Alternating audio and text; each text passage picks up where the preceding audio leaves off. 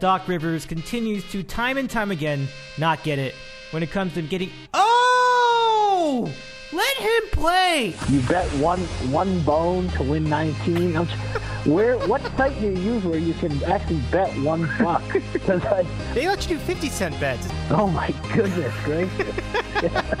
Yeah, literally, like he dropped Superman down like the drain, comes out, like, God damn it, Superman. I don't know, honey. I don't know where he got that from. From Los Angeles, this is Dave in the City. Part of the DITCOW Sports Network. Now, here's Dave Medina.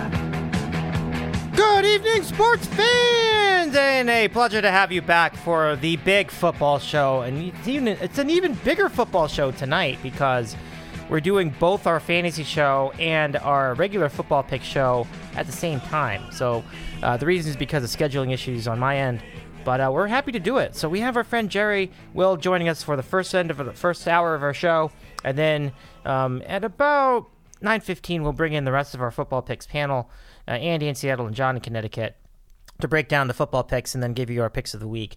So uh, it, it should be a really good time. Let's get right to it, everybody. And we missed you last week. I'm gl- we're glad to have to be back here doing the program with you um, here on here on the air.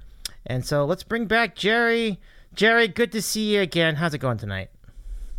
Good man, Dave. Thanks for having me on again. It's uh, another week, another fantasy, and uh, people on Twitter have been talking about fantasy, so I figured it'd be a good time to get back on the pod. And I want to apologize to all of the Kareem Hunt owners, or if you guys went out and got Kareem Hunt. Um, That's right. it, it lined up perfect though because Nick Chubb got hurt and Kareem Hunt was the lead back. And at the time, like we discussed, Kareem Hunt and Nick Chubb had almost the same amount of fantasy points. So you figure that he would be a bona fide, you know, RB one. And then unfortunately he got hurt, but Chubb got hurt as well. So um, hopefully Hunt's back sooner than later because I needed an RB two, and I ended up sending away Ja'Marr Chase in, in a trade for for Hunt, which at the time they were even, and now Right. Hunt's hurt, but Ja'Marr Chase is an absolute animal, which I knew. That's why I drafted him. But um, we'll see what happens. I got Kadarius Toney and Courtland Sutton to take his place, so I think they're they're people who could uh, get the job done. Well, I'll tell you what. I mean, uh, in the case of Sutton, I think that'll be a good pickup because he's been solid in, on the team that I'm that I have this year. In in our, we're both in the same league, right? In, in Yep, league? Yeah, yep. yeah, yeah. So you probably Hey, more, more more targets than Diggs, more air yards than a lot of the wide receivers out there. Courtland Sutton gets a lot of opportunities. Yeah. It seems to have been it certainly has been a different year for running backs, but um a couple of big guys I want to come up come come into off the top. Um we'll get to Aaron Jones later cuz I think that's been the topic all year. We're going to get to that. It was just a nutty that was just boy what a letdown that was. But Yeah. but listen, I'm not going to get to that yet. We're going to go stay in the positives, and Mm-hmm. the positives we'll start with is um, Derrick Henry. I, I think he did have a down game last on uh, Sunday, but up he to then, threw a touchdown pass. yeah, I mean that's so even at that he still had a touchdown. Like he just threw for a touchdown. That's right. Yeah. In a just a, an absolute stomping of the Titans. I'm sorry, of the Chiefs from by the Titans on on Yeah. Sunday. It's really impressive. yeah. Yeah, and a guy that, you know, on that Titans team, which, you know, weeks ago you probably could have made a bid to get, and that was AJ Brown um, Yeah. before he really started to take off.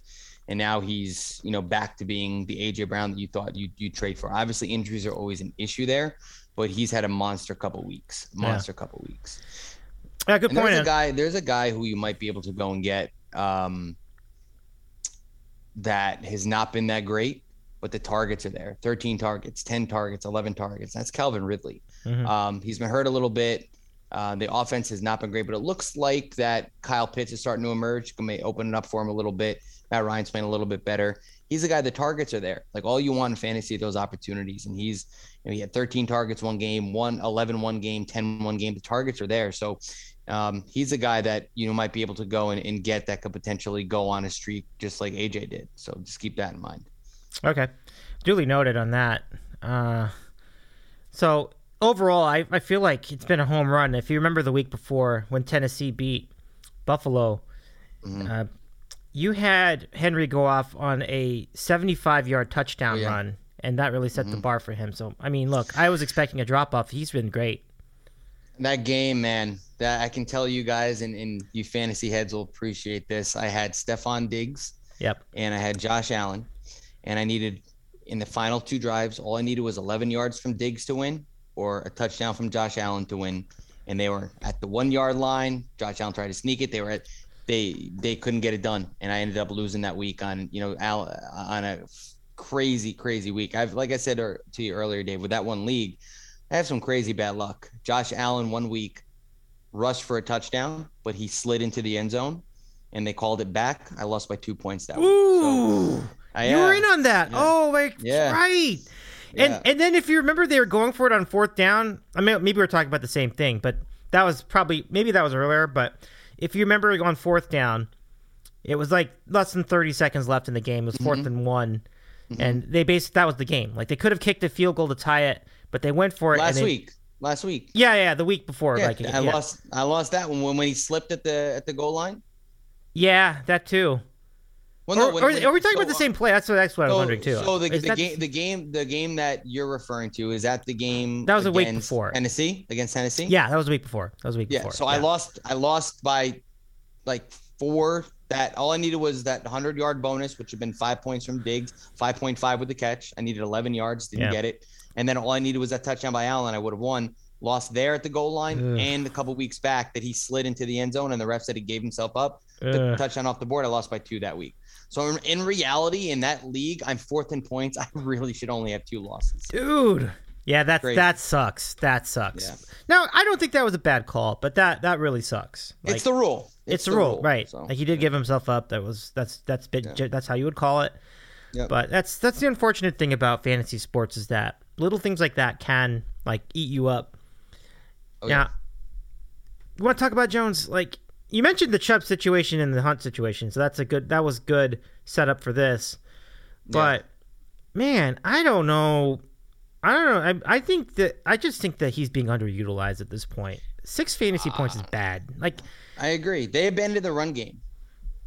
I agree. Mm-hmm.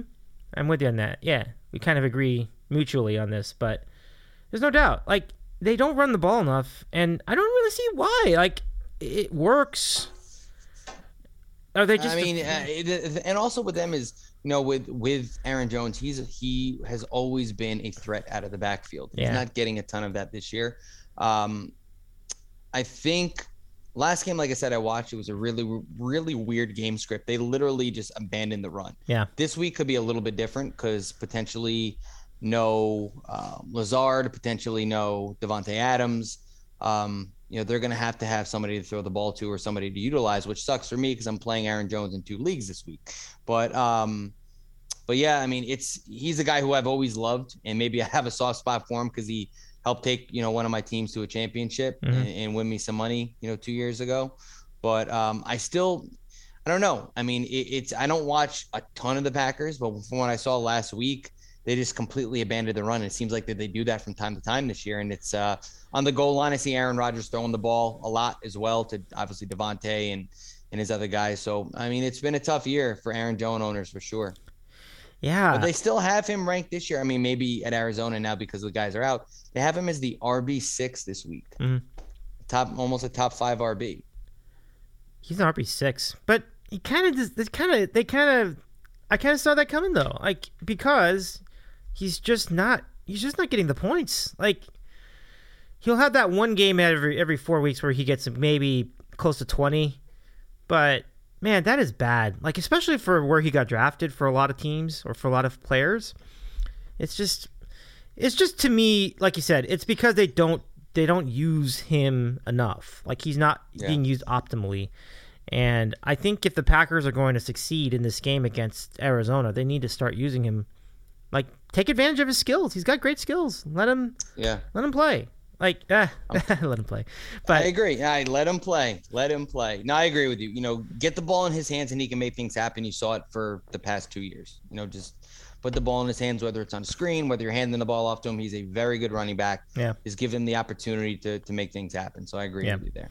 Yeah, no doubt. Um I mean, that's pretty much it. I don't really have much else to say as far as the running back position this week. I mean, mm-hmm. I think everybody's been pretty solid. I I couldn't tell yeah, you what happened I mean, with Dalvin. Like, did did you? Yeah. I mean, Dalvin. I mean, I don't. I don't have many. Was he even playing? Year, have been off. Never mind.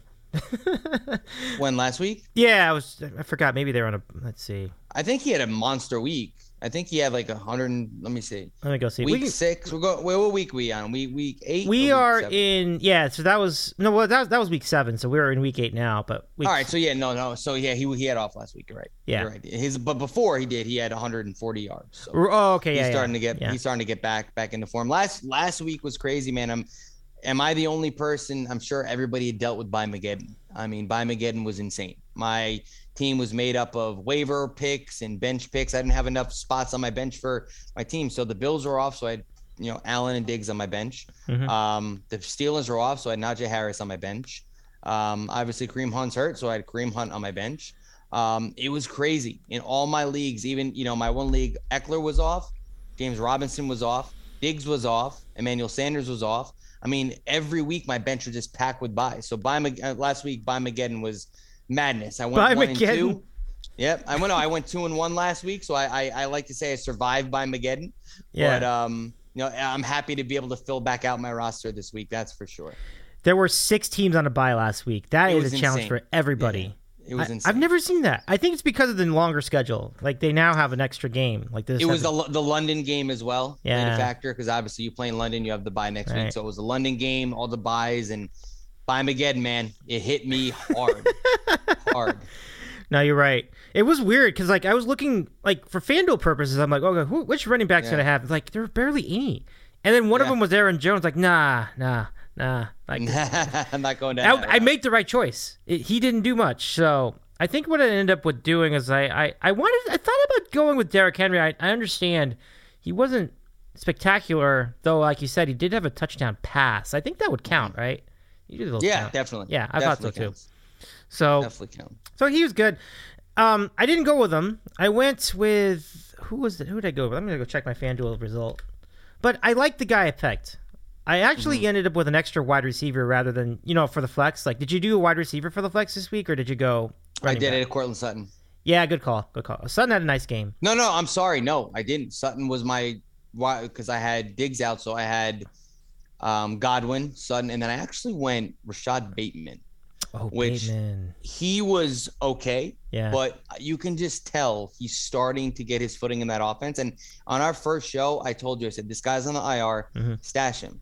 He had six targets his first week, six targets again. Um, Lamar looks at him downfield. He had the same amount of yardage as Hollywood Brown on less targets this week. Rashod Bateman is going to be a guy that late in the year could come on for you. So if he's on your waiver wire and you have room for him, stash him. Sammy Watkins hasn't been in, uh, hasn't been hasn't been on the field.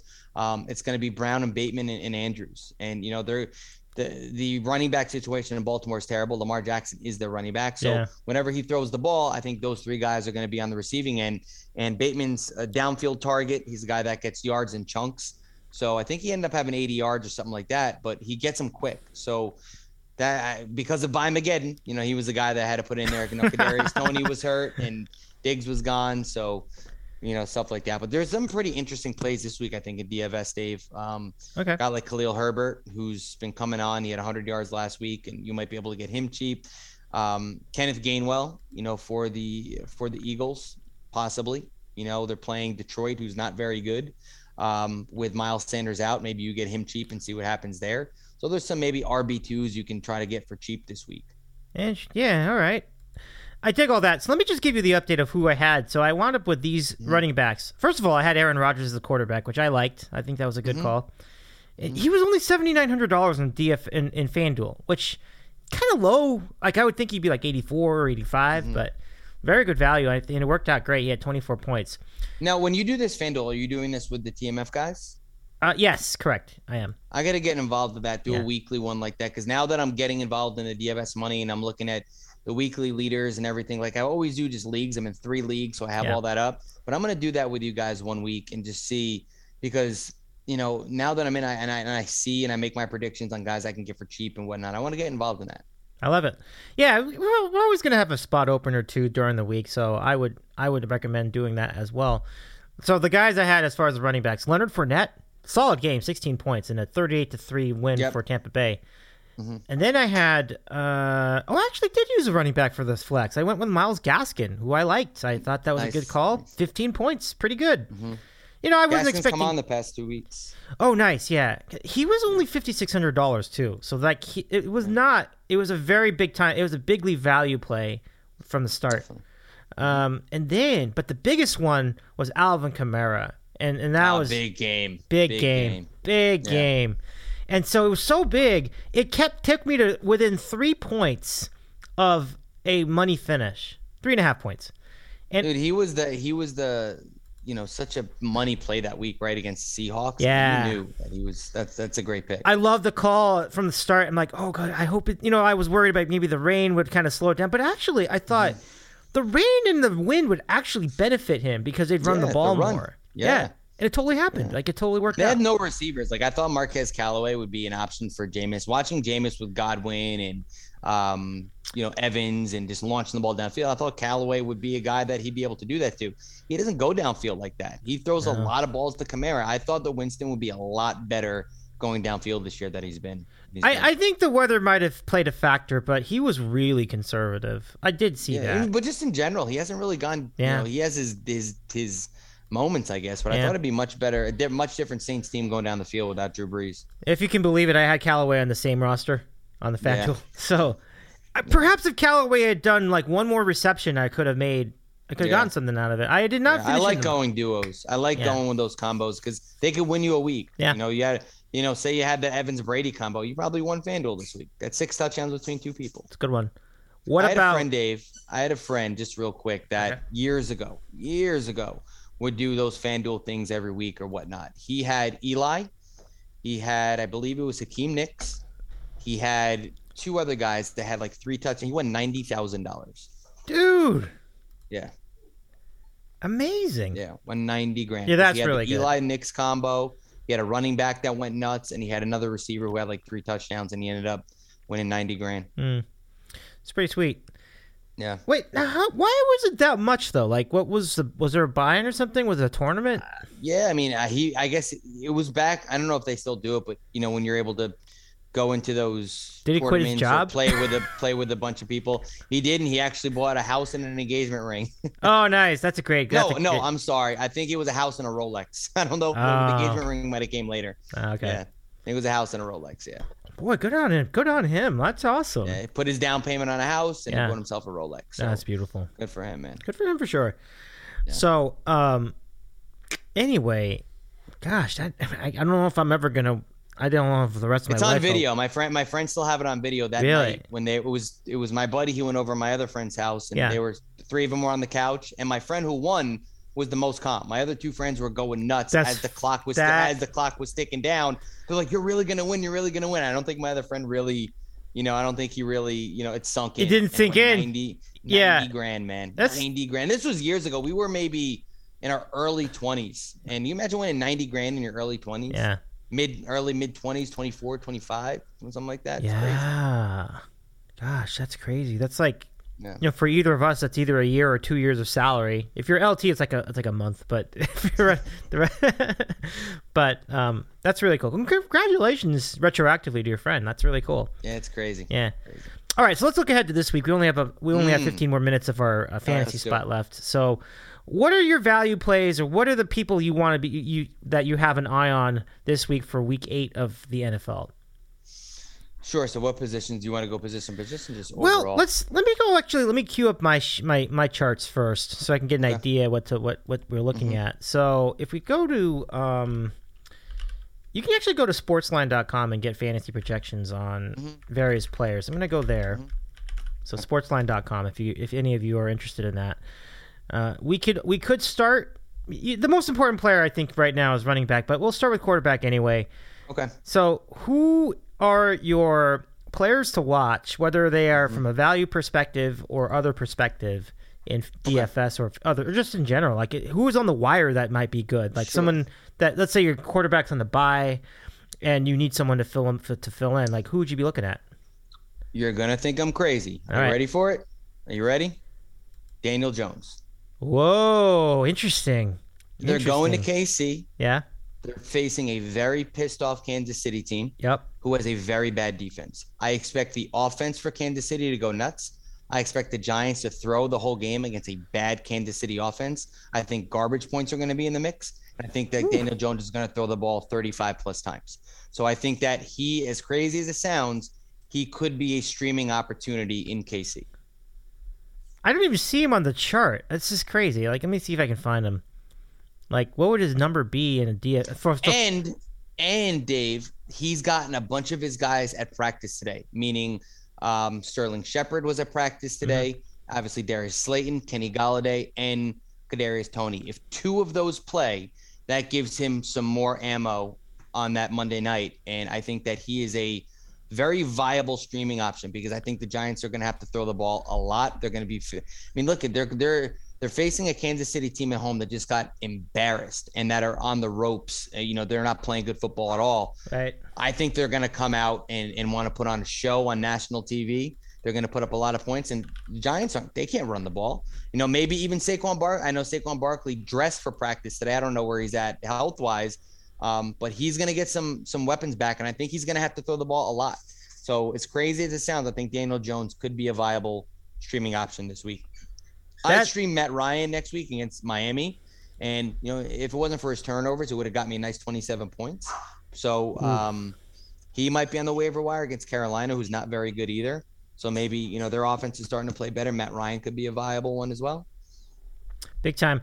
I I'm not seeing him on my chart, but that's because it's a Monday night game, so I'm not. Yep. I'm not. Mm-hmm. It, some some a lot of the a lot of the duels don't go to Monday night. They only do the Sunday mm-hmm. games. But but I'm I'm confident that you you have a, the right idea. I I just wish I knew what his actual number was. Like I I think.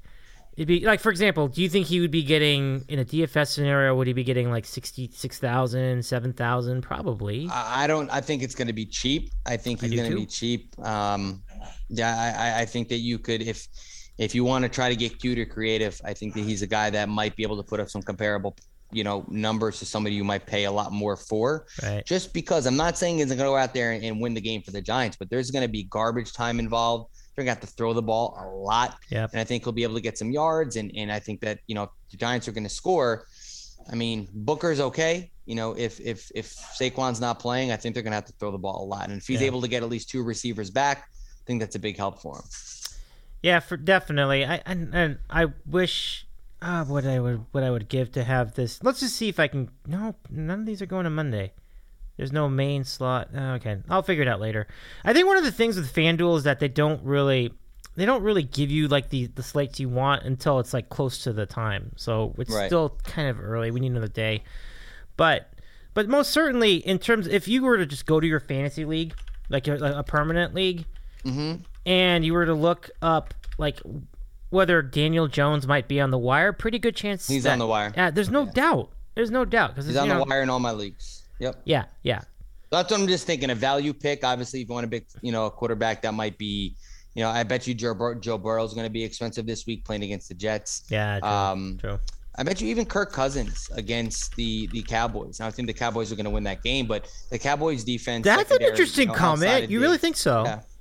Yeah, I think outside Yeah. of, of of Diggs, I think that you know between Thielen and Jeffrey, I I think that's going to be a shootout type game. That that to, to keep up with the Mm. Cowboys, they're going to have to throw the ball. The Cowboys offense, man. I mean, you're going to have to play. Some teams are going to have to play them different. They're going to have to you know maybe go for it on some fourth downs, whatever. Once when you give the Cowboys the ball back.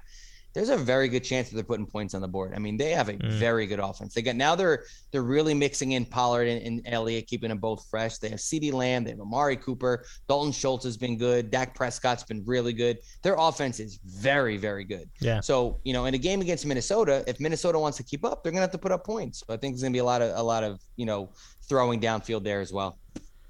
Am I reading this correctly? They project. Are they projecting Daniel Jones to have 21 points? That's But I tell you, I don't know even, if I didn't even realize that. I no. Well, I, I don't actually know this yet. I'm just looking at it right now. Mm. That'd be nuts if that's really the projection. That seems like a mean, I lot. for, I think it's. I think it's. I mean, with the, the game, the type of game script that it's going to be, I think it's going to force the Giants to throw the ball a lot. That's just my opinion. And and and the Kansas City defense is not good. Their secondary is not good. So if the No, Giants get some of these receivers back, Daniel Jones has a chance if you're in a DFS league to put up decent amount of points where you can use your money in other areas that you you know that are rock solid. So Yeah. I mean, in the quarterback position, there's not many positions where you're able to kind of do something like that that isn't a crazy risk. Like you're not going to go and pick the 40th ranked running back and expect him to, to match points with the with the 10th best running back. You know, but Yeah. Daniel Jones, if he's the 15th, he could definitely match points with let's see who the Kirk Cousins is the 10th. Um, Ryan Tannehill's a 12th. He can match points with Ryan Tannehill, right? I mean, I think he can this week. We are. Um, no, I think so. I mean, I think the matchup is really great in his favor. Mhm. I just don't know if Daniel Jones is going to get the ball downfield enough to do it. But hey, listen, like he's had occasionally good. And the thing is, he's mobile too, which I, which I think is Yeah, really- and yeah. he's had like prior to that game at home against the Rams, yeah, he was graded as one of the better passers in football, which is crazy to think. He was graded as one of the better passers, and he had weapons. Kadarius Toney blew up for him. Um, you know, uh, Darius, not Darius Slayton. I'm sorry. Sterling Shepard's been good. Uh, you know, he he's he's done really good. Even the game against the Cowboys before his concussion, he was throwing the ball downfield. He had he put up some points that game, and he had to leave the game early. So you know, he's a guy that I like for cheap. Guys that I love is Josh Allen against Miami. I, I love that matchup. I also call. love Kyler Murray against Green Bay. yeah. If those that could be a potential shootout. Whoa, think wait, Kyler I don't know about go for it. that. You think Green Bay's offense, is, uh, defense is bad though? I don't think it's bad, but I think in, I think that game could go back and forth. Oh, okay. I think go back. and I don't know about Yeah. that. I and I, I I, don't know just about think that. that. the Arizona offense is very good. Yeah, that's that, that's another aspect of it too. Uh, by the way, our friend Kevin on the Cape is on the chat tonight. He says Showfest is Gerry sponsored. oh yeah, that's your your logo. Yeah, that's right. Yeah, yeah, yeah. Big Patrick Mahomes guy too. He's gonna come out pissed off and he's gonna throw for like 400 yards. I think that's a sensible prediction. Yeah, Yeah. because he was so terrible. Like you figure that things will revert, and people are kind of underselling him now at this point. So uh, it's a good. you want somebody cheap at the quarterback position? Just think of Daniel Jones and Kirk Cousins. Okay, think of those guys. so let's move ahead to the running back. Where do you see the value? Value in running back. Um, it's tough. Like I said, if you really want to go down the depth chart, um, you're gonna have Khalil Herbert, who's been pretty good, and he's facing San Francisco. Um, I, think he's somebody who, you know, he had 100 yards last week. He's starting to be he's a shifty guy. If you wanted to start him as an RB two before getting an RB one, I think that's a good um, good pickup. I also think, unfortunately, I'm playing this guy as well as Joe Mixon against the Jets. I think Cincinnati's going to put up a you know a good amount of points, and Joe Mixon is going to have opportunities to score the football. So I don't think uh, Mixon could be around a top ten. I think Fantasy Pros has him around top ten this week. I don't know what his price is going to be, but um, he's the guy you might want to look at as well. And then, like I mentioned earlier, is Kenneth Gainwell. Um, you know, obviously Boston Scott uh, is going to be in the mix, but Gainwell should be able to put up some numbers for you against the Detroit team with Miles Sanders out. So I think he's going to be probably around the 20s for uh for running back so he's going to be pretty cheap so you know you can go in and maybe you know make a play for him as your rb2 or something like that and hope to to hit pay dirt so those are some of the running backs that i like on the on the you know cheap scale um I, I love Dalvin Cook this week against Dallas. Like I said, that's going to be a back and forth game, I believe. So I think Cook's going to have a lot of op- opportunities. Um, and your boy Aaron Jones, again, I'm playing him unfortunately this week. boy. I know. So if uh if, if those two receivers are out, they're gonna touches are gonna have to come from somewhere, right? You know, Right. they're, they're gonna have to get touches somewhere. So I think they'll Yeah, but more than they. No. I agree with your statement, but Mm-hmm. you know, knowing them, they probably would just throw like fifty times to like Allen Lazard and fucking He has COVID Robert too. Ton- They, they, they might lose Lazard. Oh, Lazard. Not, well, I mean, Yeah. he's not that good, so like, I don't even he's give not. a shit. So it's it's gonna be so their number one receiver is gonna be what Randall Cobb. yeah, probably A, Cobb. a, a yeah. market uh, our MVS is hurt.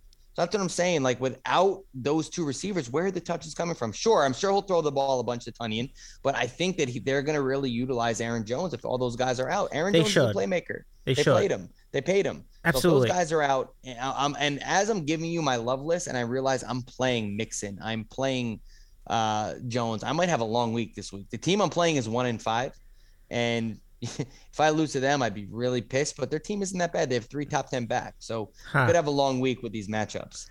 Yeah, you're right. That's a tricky spot. Tricky spot.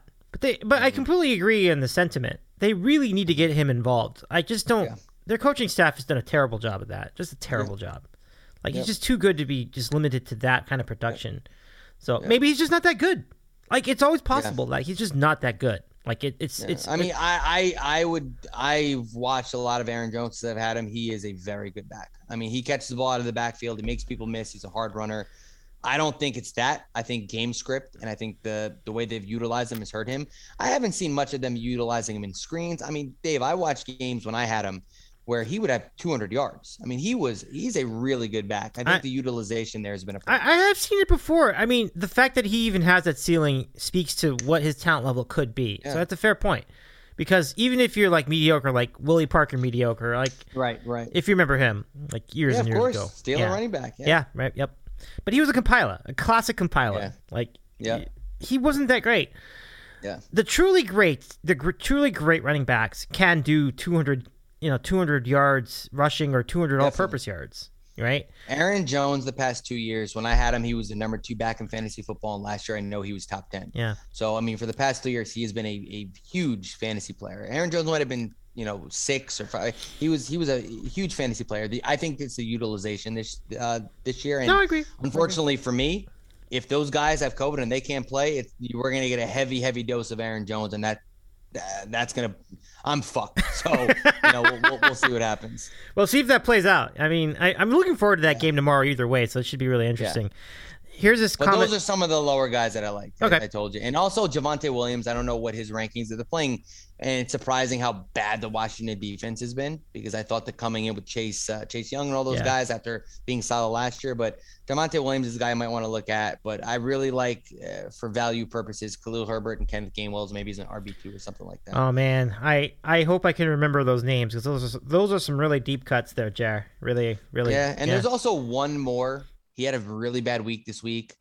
I, yeah, I know what I'm not going to do it because that offense is dead under Geno Smith. Uh, I'm not even going to do an No, Alex Collins. They not a good call. really good matchup a- against Jacksonville, Look, believe but that offense doesn't move against with Geno Smith. No. So I'm going to fade him. Yeah, I'm going to fade him. not the worst. Not the worst idea. Uh, Kevin does have a comment in the chat. Says Mm-hmm. he says Gerry cu- crushes it with his job, crushes it with the ladies, crushes it with the Yankee coverage, and now he drops a shit ton of football knowledge. Question: Does he sleep?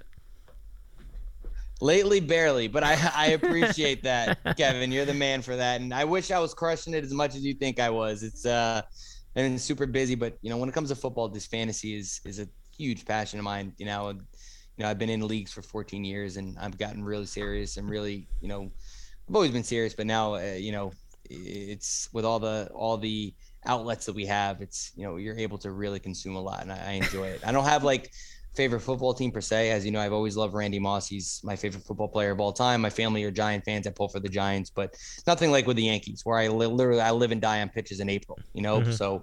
um but uh, Kevin, I appreciate that. You're the man. You, you're, you're the real one that crushes it in life. So I, I really, I appreciate the kind remarks. There's no doubt about it. I mean, Kev is the legend. There's no doubt. Yes, he is. Yeah. Yes, he is. Now he adds this comment. Now, and when will he write a self-help book or at least start an advice column on the DITCOW Network? I mean, I think that would, I think that could take a lot of time and effort that I might not have right now, but sounds like a lot of fun. It does. That'd be that'd be a good read. Sounds like a lot of fun. Oh yeah, oh yeah. You could always do a podcast, like another podcast, like do a self-help I could. podcast. That'd be fun. Yeah. How to Ball by Gerry. No. Gerry Will. No, man. No, everybody, everybody balls in their different way. Everybody, everybody crushes it in their different way, for sure. I love it. Okay, so um, let's continue. I'm checking if my sync is right. Is my sync good? Uh, But um, You're golden. okay, so we're going to wide receiver now. Yep. This is the toughest one for me. I never know who's good, who, who isn't in wide receiver. So what do you who do you have for us? So you're looking for value, or you want to know who I love this week? Because I love, and it pains me to say this because I traded him, is Ja'Marr Chase against the Jets. Now I will say this though, Dave. I will say this. I have seen games where you're playing a bad team and they run up the score quick. And if your guy isn't the one that runs up the score, say Tyler Boyd or um, one of these other guys run up the score, and it's 34 to seven in the third quarter, and maybe you're not throwing the ball as much, that game script could work against you.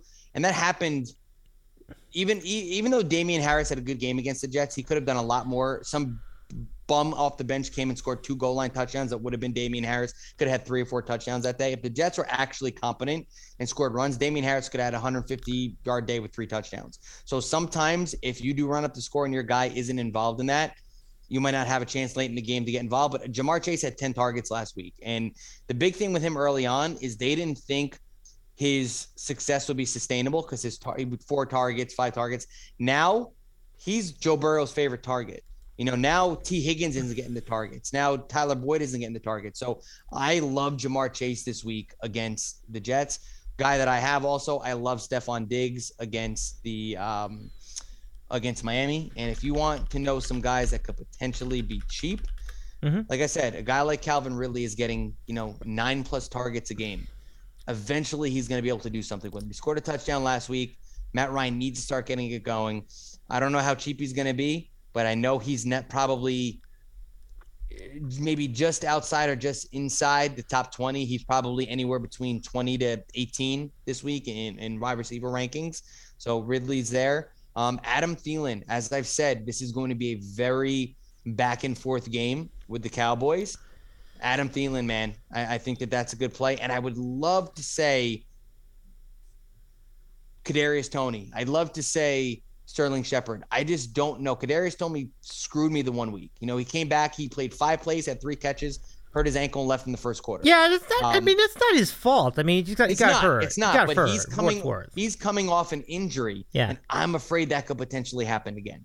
I don't want him yeah. to get on the field again, yeah. Kansas City, re-injure himself, and leave the game. Same thing goes for Sterling Shepard with his hamstring because they're going to get garbage yards. Like I said, Daniel Jones is going to throw the ball a lot. Um, last week, I told somebody, "Hey, use Darius Slayton or Dante Pettis. Dante Pettis scored a touchdown. You know, because they didn't, didn't have they didn't have any you know, they didn't have anybody to throw the ball to. Right. So I think against K, I think against KC, they're going to throw the ball a ton. Yeah. And if any of those wide receivers are truly healthy, Dave, I would love to put them in there this week. So I mean, those are some of the guys that that, that I like this week. I do want to issue a word of caution with regard to Ja'Marr Chase because he mm-hmm. had a 201 yard receiving day. You mm-hmm. generally would not see that repeated, and I feel like no. he could be sub 100 this week. You know, the, the thing I like about Ja'Marr Chase, or mm-hmm. like what they do with Ja'Marr Chase, is the majority of the times they get the balls downfield. Mm-hmm. So he gets yards in chunks. So he might make a 40 yard catch or a 60 yard, and he has, you know, escapability. You saw him break three tackles for 70 something yard touchdown. So I even noticed when I had him, I looked down and I was like, damn, Ja'Marr Chase has 1.5 points. And then, you know, I look up and he has 12.5 points because he scored a 60 yard touchdown. So I know Joe Burrow takes those shots to him. And, and, listen, it's possible, right? Every week a player busts. It's possible that what you're saying is true. But I like the air yards for Ja'Marr Chase. And I like that they're facing a Jet defense that is not good. Right. So I think if they're able to put up points early on, I think Ja'Marr Chase could definitely be be involved in that. So I don't expect him to repeat the 200 yards, Dave. That's that's an all-world big. I yeah, I know. Seriously, I don't. Like I a, don't expect that. But I think you can. You know, he's in the mix, obviously, to reach pay dirt for a touchdown or even get over 100 yards. The way that they utilize him and how his targets are building and how they throw downfield to him. So, mm-hmm. I mean, I really like Ja'Marr Chase, and it kills me to say because I could have had my receiving core could have been gross. I could have Kadarius Toney, Ja'Marr Chase, Stefon Diggs, um, Courtland Sutton, and um, good Godwin, and I could have traded a package of one or two of them for a stud. It just yeah. sucks that I uh, I got rid of him, but that's on me. All right. Well, I mean, he's a great player, and I agree he is going to be great long term. He's going to be an awesome pick. Uh, so if you don't already have him, if you find, if somehow you find, I can't even imagine he'd even be on the wire. But if you do, no, see hell him, no, he's a he's right. a top five wideout right. So that's more of a DFS play then, because like he's mm-hmm. clearly taken in like the regular permanent leagues. Yeah, yeah. There's um, something that I want to before we get, we get to our next topic is the tight end position. Yeah, um, we can close with that, and we'll just go on to regular. It's, it's interesting, Dave. For the past three years, mm-hmm. I've found top ten tight ends on the waiver wire throughout the year. I had two of them in 19. I had Tyler, I had Higbee, and I had Jared Cook. Were both, um, you know, within the top ten. I didn't draft them. I found them on the waiver wire. Mm-hmm. Last year, I forget who I had, but he was he was very solid because I ended up getting to a championship game, so he was solid. This year, I picked up Mike Gesicki. In my league, he's the tight end three. He's been a monster. So like I see a lot of people reach for. In short, you know, you get a um, uh, Travis Kelce or Mark Andrews. Those are elite, but I see people reach for guys who might be middle, not even middle of the road, but guys who are projected to be good tight ends like a Hockenson and things like that. You can find somebody on the waiver wire. I've done it for three years. I found productive tight ends on the waiver wire. Last year, Robert Tonyan was on the waiver wire.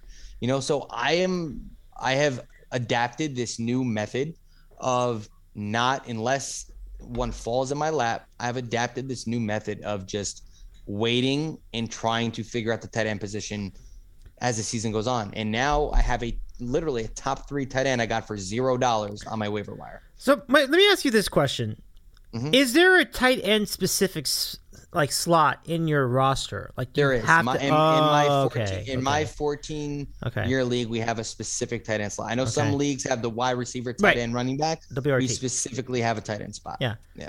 Okay. Yeah, I, and I don't like that they force you into that. Like, I would rather it was just like a WRT, like running back, wide receiver, tight end. Put whoever you got to put in there. But if you do have to have a tight end, that's probably the way to do it. And not drafting one, I think, is a good strategy because I feel like you overpay if you draft him. Yeah, Dave. Let me tell you this. Um, I'm looking at the the, the top tight ends right now. Mhm. Um, uh, Mike Gesicki is top three in my league. He was not drafted. Um, Dalton Schultz was not drafted. He was on the waiver wire. Um, Hunter Henry was not drafted. He was on the ra- waiver wire. Um, was that Andy? Yeah, I think so. Go go go ahead. go But ahead, Jared. um, but no, I'm just saying like there are guys that you that you'll find on the waiver wire that are going to be able to be productive, you know, Mhm. without a doubt. I mean, tight end from the tight end position. I'm not talking productive as hey they'll you know they'll they'll score six seven points. I mean I'm talking. I've had top top. 10 tight ends, top five tight ends in the past three years I found the waiver wire. So keep that in mind when you're drafting next year. If one of the big ones don't fall in your lap, I think you'll be able to figure out the tight end position as the season goes on. It's nerve wracking. And believe me, when the first week and I was starting Zach Ertz last year, who was terrible. This year I started, you know, guy who was terrible. I don't even remember who it was. It is nerve wracking when you're seeing 1.5, 2.5, 3.5 put up. But you know, as the the year goes on, things start to shake out, and you start to get a feel for who you can use. Like a Mo Alie-Cox, I know guys have used, and you know, me, like I said, my um, Gesicki I got for zero dollars. He's top three tight end in my league. So, do I think he's going to keep up that that production? No, but I do believe he's going to fall within the top ten this year. And to get him for zero dollars on a waiver wire is golden. That's awesome. Good one. Good, good, good note to end on, Jer. So we'll we'll keep Yep. you on uh, if you don't mind hanging out with us until the top of the hour. We'll we'll talk about some more football. And folks, it is now time for our favorite part of the year and our favorite part of the show as well. Well, what, the fantasy stuff is my favorite part too. Actually, we've got a lot to cover both ways, but now we segue to the football picks. And on on the segment, we really have a lot to cover. The thing about it is, is there were a lot of blowouts this weekend. We have we had the largest margin of victory in the entire NFL in quite some time. I think they said it was sometime in the 70s the last time we had this many games decided by that many points on average.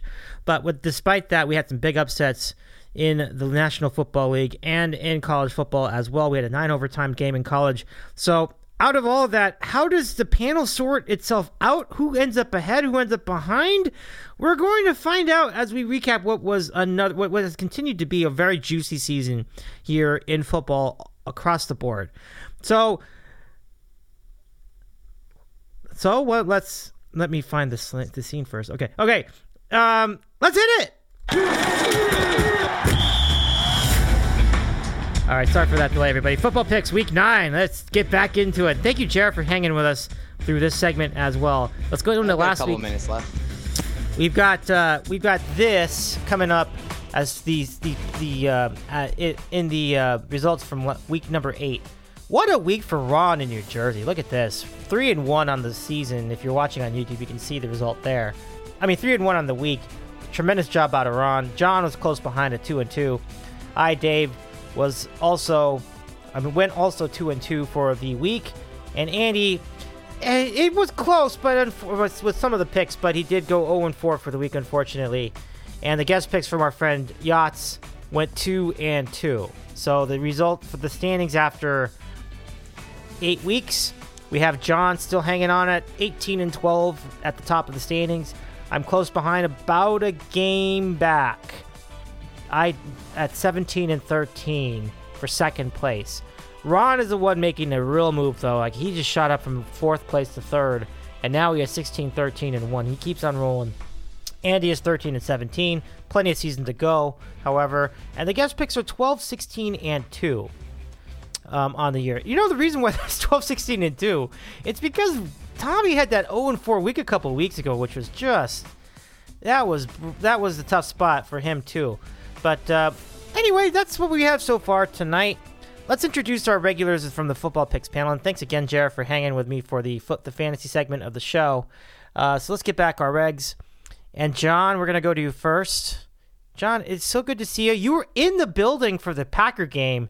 That's pretty awesome. How's it going tonight, my friend? Oh, amazing game. Um, you know, obviously the Packers won, which helped. Probably should have been a little closer than the actual score. So we will take the cover as well with Green Bay. Um, but yeah, just an amazing experience. The weather was perfect. Um, yeah, and nothing else I can say. It was, it was such a great time, and I hope to go back again soon. I had gone to a game uh, six years ago, mm-hmm. and um, you know I went back this year just because you know the uncertainty with Rodgers, and obviously they have another having another good team. So I just I wanted to, to go this year. Um, but yeah, it was a fun time, and uh, glad to be back on Dave uh, on the show, and hopefully we can uh, keep keep it going here in, in, first place with some more winners this week. I love it, John, and and thanks, and I'm glad you had. I, that was a great call going to the game. That's a really really good decision because like, like you, said, it could have been la- it could be the last year with Rodgers in Green Bay, so it's a good spot. Let's now go to Andy and say hello to Andy. How are you doing tonight, Andy? Uh, dead inside, dead on the outside, but hanging in. We're breathing. Um, so yeah, just looking at the picks, you know, it's funny because like uh, in John's league, Browns plus three was a push, but in real life on Thursday, plus one and a half with the Broncos. Um, I suck.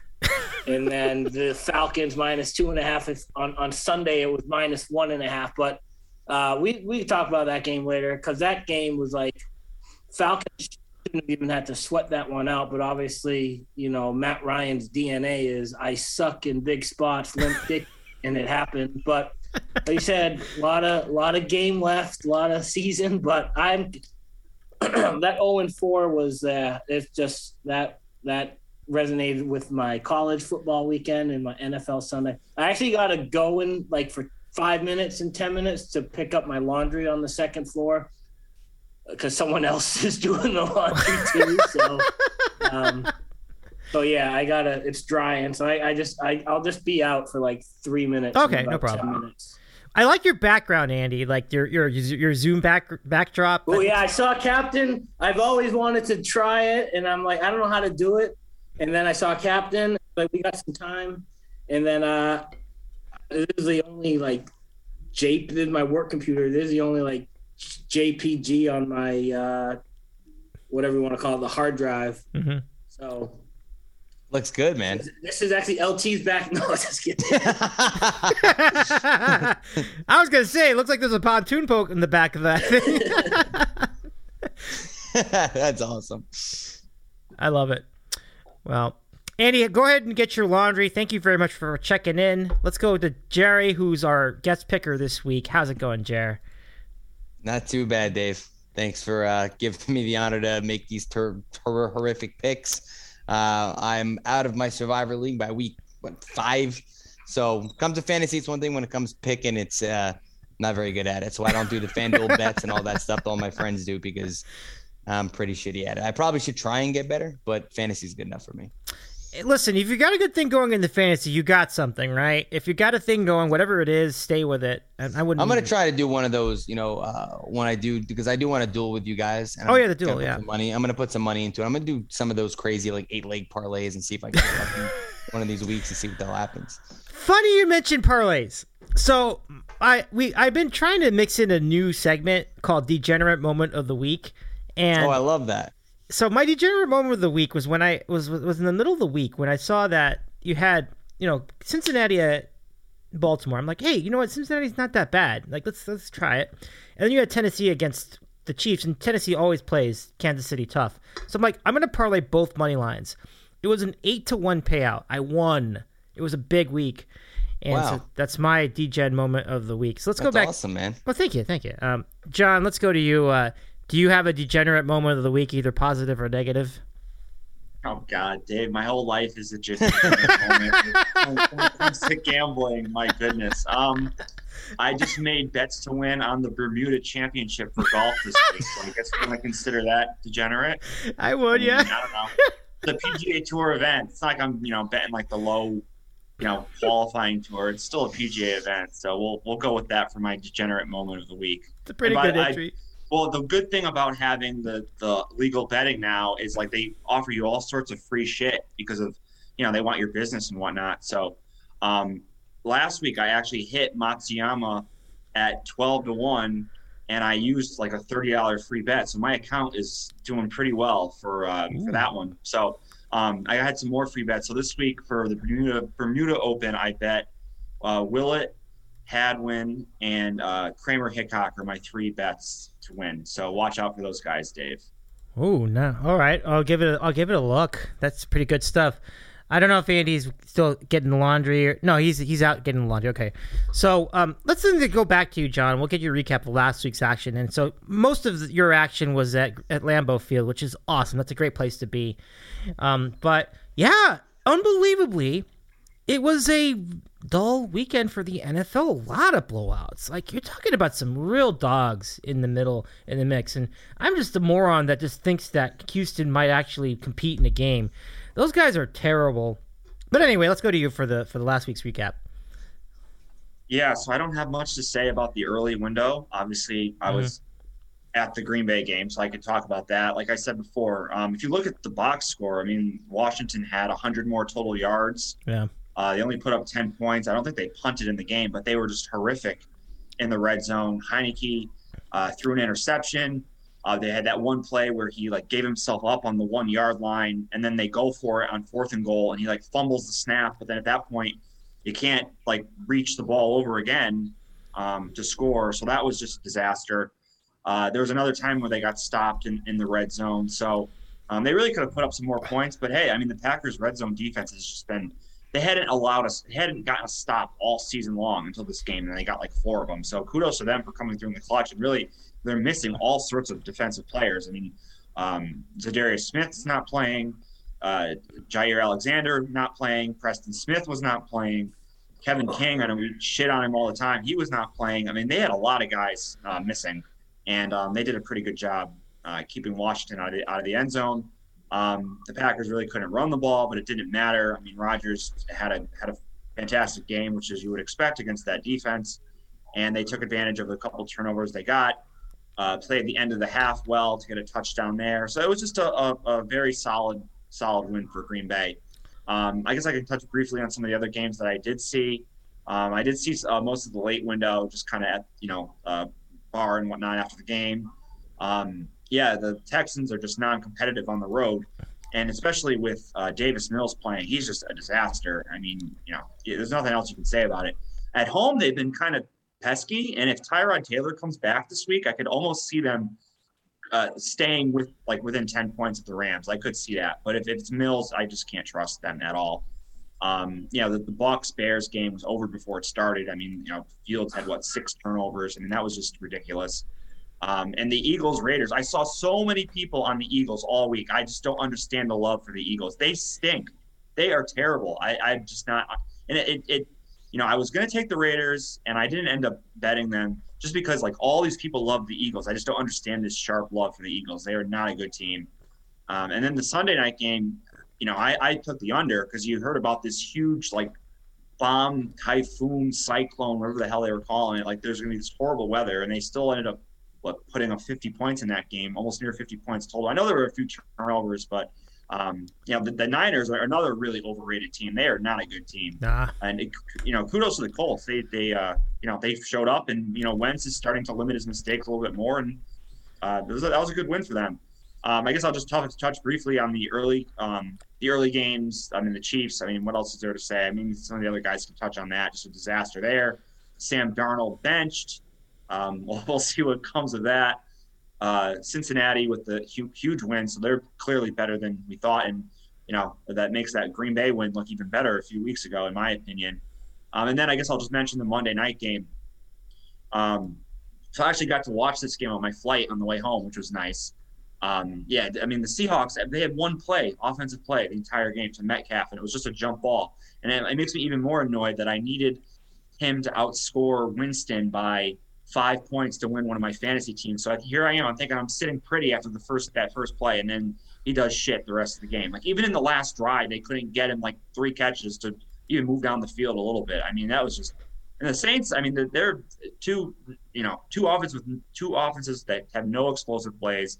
That was an easy under, but um, just an ugly game to watch. And really, you know, the Seahawks got to be kicking themselves for for not being able to win that. But they're just playing so conservative with, with Geno Smith at the moment. Um, but yeah, I mean, it was the week is what it was. I mean, you're going to get kind of one of these weeks all you know every year in the NFL where the matchups aren't that great, and then the games really don't deliver, and that, that certainly was the case this week. But um, this past week, but coming up, I think basically all the spreads are like under a touchdown, except for that uh, Houston game I mentioned. So it, sh- it should be pretty pretty exciting uh, uh, coming up this weekend anyway. I love it. Thank you for the recap, John. That's really good. Um, there's something I wanted to add from that, from from to follow up on, and I'm trying to remember what the hell it was at this point, and I can't remember. But um, while I figure that out, let's go to Andy and let's get your recap of last week's action. Yeah, I'll just kind of ramble here, scatterbrain. Um, you know, yeah, still bitter about that Bronco Browns game. You listen, I think, uh, you know, Bridgewater played like do, but I would say the weakest part of that game was like the Bronco defense because oh yeah, they only gave up 17 points, but who they give 17 points to? Like the no-name running back, uh, and the no-name quarterback. It wasn't the Browns, you know, it wasn't Baker Mayfield, it wasn't it wasn't Hunt, it wasn't Chubb, uh, wasn't Odell Beckham, who's just a fossil anyway. But yeah, that was just that just kind of set the tone for the week. I mean, look, you bet on Carolina, you're a clown. Uh, you're seeing PJ Walker coming for Darno. You know, it's like uh, the three games that kind of stick out this year, just to prove you got your pencil. It's hard to win in the NFL. Uh, the Saints getting killed, or the, the Saints killing Green Bay week one, and then obviously uh, Carolina beating the Saint, uh, Carolina beating the Saints. So after that, I mean, like maybe the uh, the Panthers are pretty good, and then obviously I know the Titans had no receivers that day, but the Titans losing to the Jets the game right now. If you step back and look at the league from you know twenty thousand feet in the sky, I mean, yeah, that Chiefs Titan game that was crazy. You keep thing um, for KC to turn it on. It's like watching the Warriors game when Curry is like two for ten, and you're like, oh, they'll get going in the third quarter, and they never did. I mean, something's rotten in KC. Like I don't know why they uh, didn't like try to change their offensive game plan. Tennessee's defense was is porous. I mean, they had uh, backups in the secondary, but the you know KC, you know maybe they'll figure out next Monday against the Giants. Um, yeah, I was just in the abyss on Sunday. I was one of the poor souls that took the Eagles. I'm that poor soul that you know 31-5 rooting for Davis Mills to backdoor because I read this little stat that teams that are favored by 20 or more in the NFL usually don't cover. So hello, Houston plus 20, sign me up. That did not work out. Uh, you know, I did like the Bengals against the Ravens. That was like surprising second half. The the, the Ravens weren't even competitive in the second half. Um, Bengals are, you know, the darlings of the AFC the moment. Uh, as of last week, you could have gotten them 45 to 1 to win the AFC. I'm sure those numbers have changed now. Uh, quick thought on that uh, Sunday night game. Yeah, I had uh, San Francisco like a fool. Um, I should have like paid more attention when uh, I forget which Bennett it was. Uh, I think it was Martellus Bennett, but he was on a podcast last week and he was like, Jimmy G's a bitch. He's not tough. And I'm like, it's rain. Jimmy G might not want to be in this weather. And uh, I don't think it was Jimmy's fault that they lost, but uh, Carson Wentz uh, definitely drew from the uh, Flacco slash Roethlisberger playbook. Throw it as far as you can and hope for a penalty, and that happened three times uh, last uh, on, on Sunday night in the weather. So kudos to Indianapolis. They might go on a little run now. Wentz is, like John said, not a complete dunce at the moment. And uh, and, he, and, Frank Reich knows how to call a you know he's very good from offensive play calling scenario Um, and Jet fans are butthurt about the Pats. Listen, the Pats aren't going to have a good year. and obviously Bill holds a grudge like no other. And um, it's not college. You know, I was talking to Tommy on Sunday night, and he was like, "Jet fans are upset." And I'm like, "Well, yeah, I. It's not college. You know, these guys let let the Pats have their fun. That you know, what would you expect? It's Bill. He's gonna he's gonna pick his spots to have a highlight this year, and obviously it's gonna be against the Jets because they uh, of all their history. And yeah, that Monday night game, woo, that was that was pretty atrocious. Yeah. You know, I I like Geno Smith, but you can't defend that performance. Um, and obviously, the kicker for the Seahawks, Jason Myers, like he was due to have a bad game, and uh, he was, and he had one. He had a he had a bad game, missed two field goals. Ooh, yeah, that weather was setting up for an ugly game, and we got it. Certainly, thirteen to ten. That's an ugly game, no doubt. Um, so let's go to Gerry. Will, and is there anything you want to add as far as last week's action? Uh, by Mageddon. Um, you know, so it was. Uh, there were, uh, you know, obviously a lot less games, but uh, yeah. the surprising game, I think Andy hit on it, was the the Baltimore game. Um, I thought that was going to be a lot more competitive, a lot more fun from the Baltimore side of it. Uh, it seems like the Cincinnati defense is. I don't know. I guess they're they're playing some pretty good football because I know fantasy wise they were a hot item this week, and obviously who they were playing is part of that. But um, no, I mean, I think that, you know, before I run, there's some picks that, you know, I'll give you guys three. How many picks do you guys do, Dave? Three, four? Well, we do two in the NFL and two in college, so you can give us our. Mm. You do can the, do extra give ones. him the bonus. He's yeah, we'll do the bonus. We'll do the bonus. bonus. Yeah. What's the bonus? Like, what do I get? Three picks? Look, do two that you want to lock in on, and like a third one can be your bonus. Yeah. All right. So, um, let me do this. Okay. Let me do. I'm. I'm gonna take your Steelers. I think Cleveland's what they're favored in Pittsburgh, right? That is correct. All right. So I mean, it. I know Nick Chubb's back, but I'm gonna, I'm, I'm gonna, I'm not a big Case Keenum guy, and uh, I think coming off a bye week, um, you know, Pittsburgh coming off well rested uh, at home, coming off a win prior to the bye week. I, I, I like their, uh, even though they didn't look good against Seattle, mm-hmm. I, I, I like them at home. Um, uh, against Cleveland. Um, I'm going to take, based off of Seattle's performance this week, I'm actually going to take Jacksonville. They're a dog at home. Um, I'm going to take Jacksonville. They're coming off their first win, and I did not like the way that Geno Smith looked. I, I, like um, some of the offensive weapons. I mean, I like uh, James Robinson. Um, you know, if, if Trevor Lawrence does not turn the ball over, I think at home they could have a good shot there um, to cover and um, I'm going to take Tampa in New Orleans. Um, I think that inside is going to make Tampa even more dangerous with their weapons and the wide receivers. And Leonard Fournette's come on like, you know, an RB1. And um, Jameis Winston has not looked great. So I, I like Tampa uh, at New Orleans. So those are my, my three picks. College. I don't even know. I'm just gonna. you can get that to me later. But uh, yeah. just a quick question: How much? How many points mm-hmm. were the uh, were the Bucs laying there in that game? The Bucs five and a half. Okay, I'll get. I'll go. I'll put it in as five and a half. That's mm-hmm. fine. So minus five and a half. Wait, they're in New Orleans and they're giving five yes. and a half? Mm-hmm. Wow. Well, I mean, they deserve that, but I'm just saying that's crazy. I think they win by by double digits, but um, no, you're you're not wrong.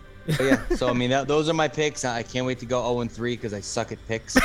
So um, I also will probably forget the picks that I made. So Dave, please feel free to text me Absolutely. and remind me on Sunday when either Absolutely. my picks are sucking or they have a chance. But uh, I just want to say you guys do a great job. Thank you, sir. I'm driving and it's a football week. I listen to you guys on Dave's podcast and I listen to some fantasy podcasts. So um, you guys do a great job. Looking forward to listening to the rest of the episode. Andy, John, go guys, guys go ahead and kill it. And um, you know, can't wait to listen later in the week. Gerry, thank Peace you so much for. See ya. All right, boys. Have a Take care, night. fellas. Take care, fella. Gerry, really good to catch up with you. So yeah, he was great with the fantasy spot earlier tonight. It was good stuff. So uh, for the rest of us, it's time for our picks. Let's let's do it. So you know, John's the leader, so let's go to him first, and let's get your picks for week number. What are we looking at? We're looking at week eight in the NFL. John, it's yours when you're ready. Yeah, week number eight. Who could believe it? We're almost halfway through. Crazy, right? It um, is. Yes, sad times, but exciting at the same time. Um, all right, so I'm going to start here with the Colts at the aforementioned Colts giving a point at home to the Tennessee Titans. Uh, we just talked about the Colts, how they've been playing much better since their kind of rough start at the beginning of the year. Um, they've won three out of four. The one game they did lose, they should have won when they blew the game against the Ravens on, on Monday Night Football. Um, you know, Wentz has, you know, he did have a stupid play the other night when he just kind of flipped the ball and it turned into an interception. But, you know, Reich has been kind of, you know, ra- you know, holding him in uh, for the most part, and just he's been getting more comfortable in the offense as the season's gone on. Uh, their running game has been uh, on point with Taylor and Hines, and they got Hilton back. So the Colts are starting to come into form. Um, and this is more so a fate of Tennessee coming after, coming off of just two huge home wins. I mean, you beat the two like the two preseason favorites in the AFC at home. You beat Buffalo on the Monday night. You think maybe there'd be a letdown from that game? No, they beat Chiefs in just a dominating blowout, and now they're going on the road to play the Colts. This is the second division they, these two teams played earlier in the year, and I believe um, the Titans won by it was, it was a very close game. They won by like seven or eight points, so there's a little division revenge angle with that. Um, let's not forget this Titans defense is still not very good. So I think uh, you know that was kind of masked on Sunday. I have no idea how the Chiefs only scored three points. I mean, there's just something clearly wrong with them. But I think the old Titans defense will kind of rear itself here in this game, and I, I just like the Colts in this spot. So uh, give me the Colts minus one for game number one. In game two, there's a lot of a lot of games I like this week, which is kind of scary. Um, but I decided to go with the Lions, getting three and a half here at home against the Eagles like I said before, I just don't understand it why people like this Eagles team. Uh, Sirianni is clearly over his head. I don't think Jalen Hurts is a is a good quarterback. I mean, he clearly is a talented athlete, but I don't he you know I just don't see it. They don't run the ball. Now Sanders is hurt. I just don't see it with this Eagles team. I, I am sorry. I mean, maybe I'm gonna be wrong. Like I, I took the Lions a couple weeks ago, and the Bengals just crushed them. But again, the Bengals that turns out to be you know not too surprising. Um, the Lions, like we've talked about before, been in pretty much every game. They could have won that game against the Rams. They were driving late, and uh, threw an interception. I just think this is going to be close, and you're getting three and a half. And um, you know, they, the, the Lions players keep fighting for Campbell, and they're going to get this their first win here eventually. And what better way to, to beat this crappy Eagles team that I don't know why people just keep hammering each week and I'm not going to fall for it. So give me the Lions plus three and a half for game two. So Colts minus one, Lions plus three and a half. And by Andy's reaction, I think he might have gone with these two picks as well. So we'll have, we'll have to see. Uh, That'd be interesting. Well, thank you for the picks, John. That I, I I'm kind of feeling them. I'm feeling both of those. Those are, those are pretty good spots right there. You know, it's interesting that because the Titans and the Colts are both coming off a win, so it would be interesting to see the dynamic of that. But I think of the two, you're taking the home team. It's a pretty solid choice. So thank you very much. Good luck to the picks, John. It's very good. Um, let's now go to Andy, and when we are ready for when you are ready, we are ready for your Week Eight NFL picks. Take Yeah, thanks, Dave, and yeah, John.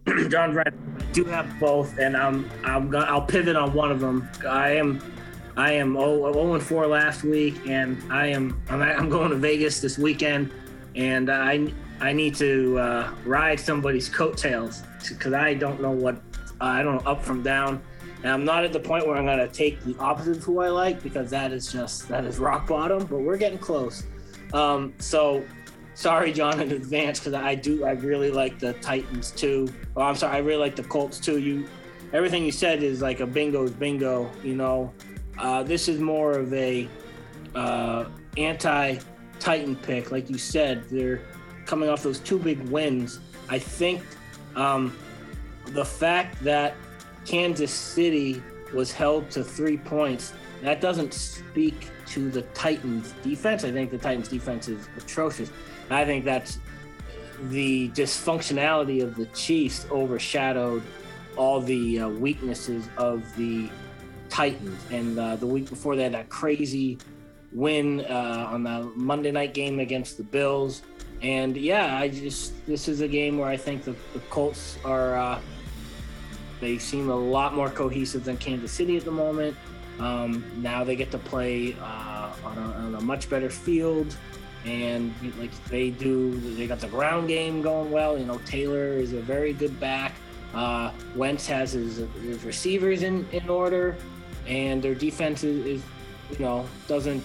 I wouldn't say it's a minus. I don't think it's a plus either. But you know, I think they'll be able to uh, get the job done at home. You know, Tennessee, they've had, uh, you know, to offset those two great wins. I mean, they also got their doors blown open against the Cardinals, and um, that loss against the Jets, albeit they were all banged up. But it's just just give me the just give me the Colts minus one. And yeah, I also circled that Lions game, but for the sake of the contest, I will pivot and um, you know I'll, I'll, take the Pats. I, I, actually don't even I didn't even have that like as my alternate, but I'm gonna do it now anyway. I think it's five and a half, Dave. If you can double check. Uh, looking at that, you're let's see. In, you're out in your backyard and out in LA. Congratulations, yeah. yachts. You got it. And uh, I know they they played them last year. You know, Belichick had a good game plan for Herbert. This is obviously a much different Herbert. He's grown, he's developed, and uh, this is just like why you taking the Pats? They're you know the Chargers were everyone's darling. Uh, you know, a couple weeks ago. Um, I'm just gonna take them. You know, maybe they got some confidence by beating up on the poor Jets. Um, you know, uh, I'm, I'm, I got the pom poms waving around. You know, the, the Pats. They've had uh, some eyesores, obviously, but that Dallas game was pretty close two weeks ago. They uh, they pull stuff out of their ass. Uh, you know, Mac Jones, not he's a rookie, and you're gonna have to have some patience with him. No one's gonna be the next Tom Brady. Some of these Patriot fans are just spoiled, and uh, I mean, if Mac Jones materializes to be like a B minus for his career, like that's that's pretty good. Like we've been spoiled, and uh, I, they're finally starting to get both tight ends involved. Uh, Hunter Henry and the other guy. Uh, he had some big drops earlier this year.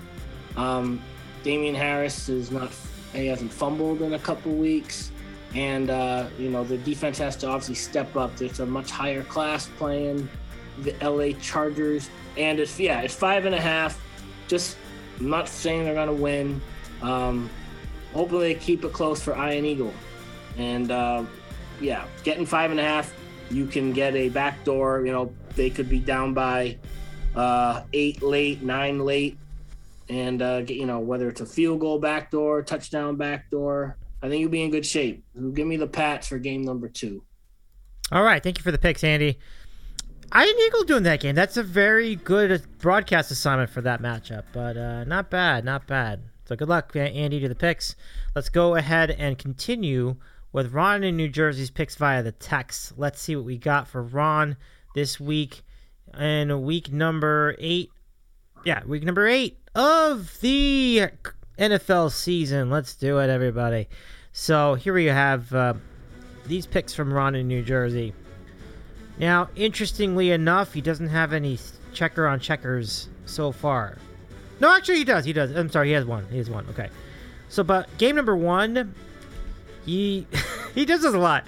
He was going to fade his hometown team, the New York Jets. He's going Bengals giving 10 and a half. Is there any reason to refute that pick? Bengals are flying. They just beat Baltimore. The Jets are just terrible. So I don't disagree with that at all. Bengals minus 10.5 for game number one. Game number two, he will go checker with Gerry's guest pick of Steelers getting 3.5 at the Browns. And, and, um, as far as the reason, I can't even say. It's just the Browns are so depleted with injuries. It's a pretty solid choice for Ron. So for Ron, once again, He's ha- he's on a roll. He's gonna go with Bengals minus ten and a half to go with Steelers plus three and a half for Week Eight in the NFL. Nicely done, Ron. I like that Steelers pick too. That I, I I like it, Dave. I do too. We got to root for the over nine. We got to root for or whatever. Yeah. Oh yeah, your your your win total. That's right. Bet. Good call. Yeah, I, I agree. I mean, the, the I figured that the Steelers, if they were going to lose a game, it would have been the one against Seattle. But they came out and they found a way to win. That was a good spot for them. They're all that's gonna that's gonna come back. You know, that was big beating Seattle that Sunday. Bigly, bigly. All right, so that leaves it to me. Let me give you my picks for the week, and here they are. Here we go. We're gonna go with these picks. I've been doing pretty well with the NFL picks this year, so I'm really excited to, to deliver these to you.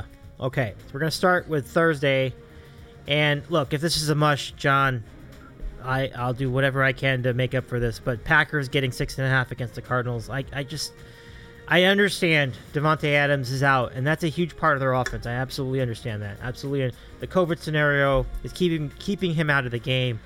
But it's two things. One, I think that Rodgers is more important here than than Adams. I mean, I know how great he is. He's great. He's absolutely great. But you can make up the ground. I don't think that's going to be a problem. You can stay within the touchdown of Arizona in this scenario. The second thing is, as John would probably agree with, Cliff Kingsbury with six and a half points to lay at home. I don't love it. I don't love that at all. I just think that's the perfect time to not trust him. And the team they beat last week was garbage. I Andy, it's funny because like I was also on Houston plus twenty, whatever it was. Oh my god, that team doesn't belong in the NFL. They're so awful. They scored five points. How do you score five points in an NFL game? That's just and get outscored thirty-one nothing after he scored the said five points. Great point. They were up five nothing early, and they were still outscored and didn't cover. That's just absurd. That's just absurd. They do not belong in the league. So you cannot use that as an evaluation of the of the Cardinals here. I think they're going to have a letdown. I think the Car- I think the Packers could be very sneaky here. We'll see. So I'll take a chance on it, not with a lot of confidence, but I'm going to go with the Packers getting the six and a half. Uh, that's a lot of points. Game number two, kind of the same idea. I don't feel confident in this that much, but there's gonna have to be a point. The Cowboys have played amazing football and they're coming off a bye. So everything says they're gonna have a great game against the Minnesota Vikings, who don't or they're not above 500. They don't have a great quarterback. Their offense has been really just terrible in some weeks, like for example against the Cleveland Browns. But look, listen. I've been waiting all year for the Cowboys to play a bad game. I think this is the moment because I think Dalvin Cook is great. I think he, he's going to give them problems. I, I also think that Cousins, look, he's not good. He's okay. This is going to be the game where I think the Cowboys lay an egg. I really feel that way. Here's why I think that. Because if the Cowboys really were that good, then why are they only giving a point and a half in this game? Think about that for a second. So the the Vikings are home. There are 83% of the 83% of the bets are on the Cowboys then why aren't they like giving like four or five points in this game? Something is telling me that there's something that that point spread is saying something to us. And I think what it's saying is that the Cowboys are not that good. Maybe it's the defense that's the problem. I don't know, but this is the game where I think the Cowboys are going to lay an egg. So I'm going to go Vikings plus one and a half. Again, why would they be only giving one and a half if they were really as good as everybody thinks? Something's not adding up. So we're going to go with that. Cowboy, I mean Vikings plus one and a half to go with Packers plus six and a half for Week Eight in the NFL. And I believe that's it for the NFL picks. Just to repeat, Gerry's picks are Steelers plus three and a half and Jags plus three, which is very, very, very interesting. But I like it because like the Seahawks are not the Seahawks without without Russ. So let's go look at the uh, action in in the NFL this week. We do have a bunch of good games. There's Andy hanging in back just to check out what we have. But if you look at what we have uh, on the schedule, the game on Thursday is going to be just a terrific game. Packers versus Cardinals. Yeah, a lot of drama. A lot of drama. I mean, John, you would know this matchup a lot more than I would, so hopefully my instinct is good here. Um, I don't know, but but listen, even if it's wrong, it is what it is. Titans versus Colts. I did put it in because even though you think, well, the Colts aren't that great, but it's a division game. Colts came off a pretty nice win against uh, San Francisco on the road, and the Titans are, are due for a letdown. I think this could be a good game. Vikings, Panthers. Now, oh, I'm sorry. That should be the Vikings versus That's Cowboys. a doppelganger. Yeah, that's a little bit of a mess. That's a bit of a mess up. Atlanta. I, yeah, Falcons, Panthers. Yeah, that's that's not supposed to be on that sheet. That's not supposed to be on that sheet. Sorry, but Bucs versus Saints is a game. That's at 4:25 at Fox. And uh, I don't know what that could be interesting. Just it's a divisional game. I never rule out the Saints scenario there. They're the Superdome. Cowboys versus Vikings. Now that's the one I got my eye on. Again, I just think there's going to be a letdown for for the Dallas. We're going to see.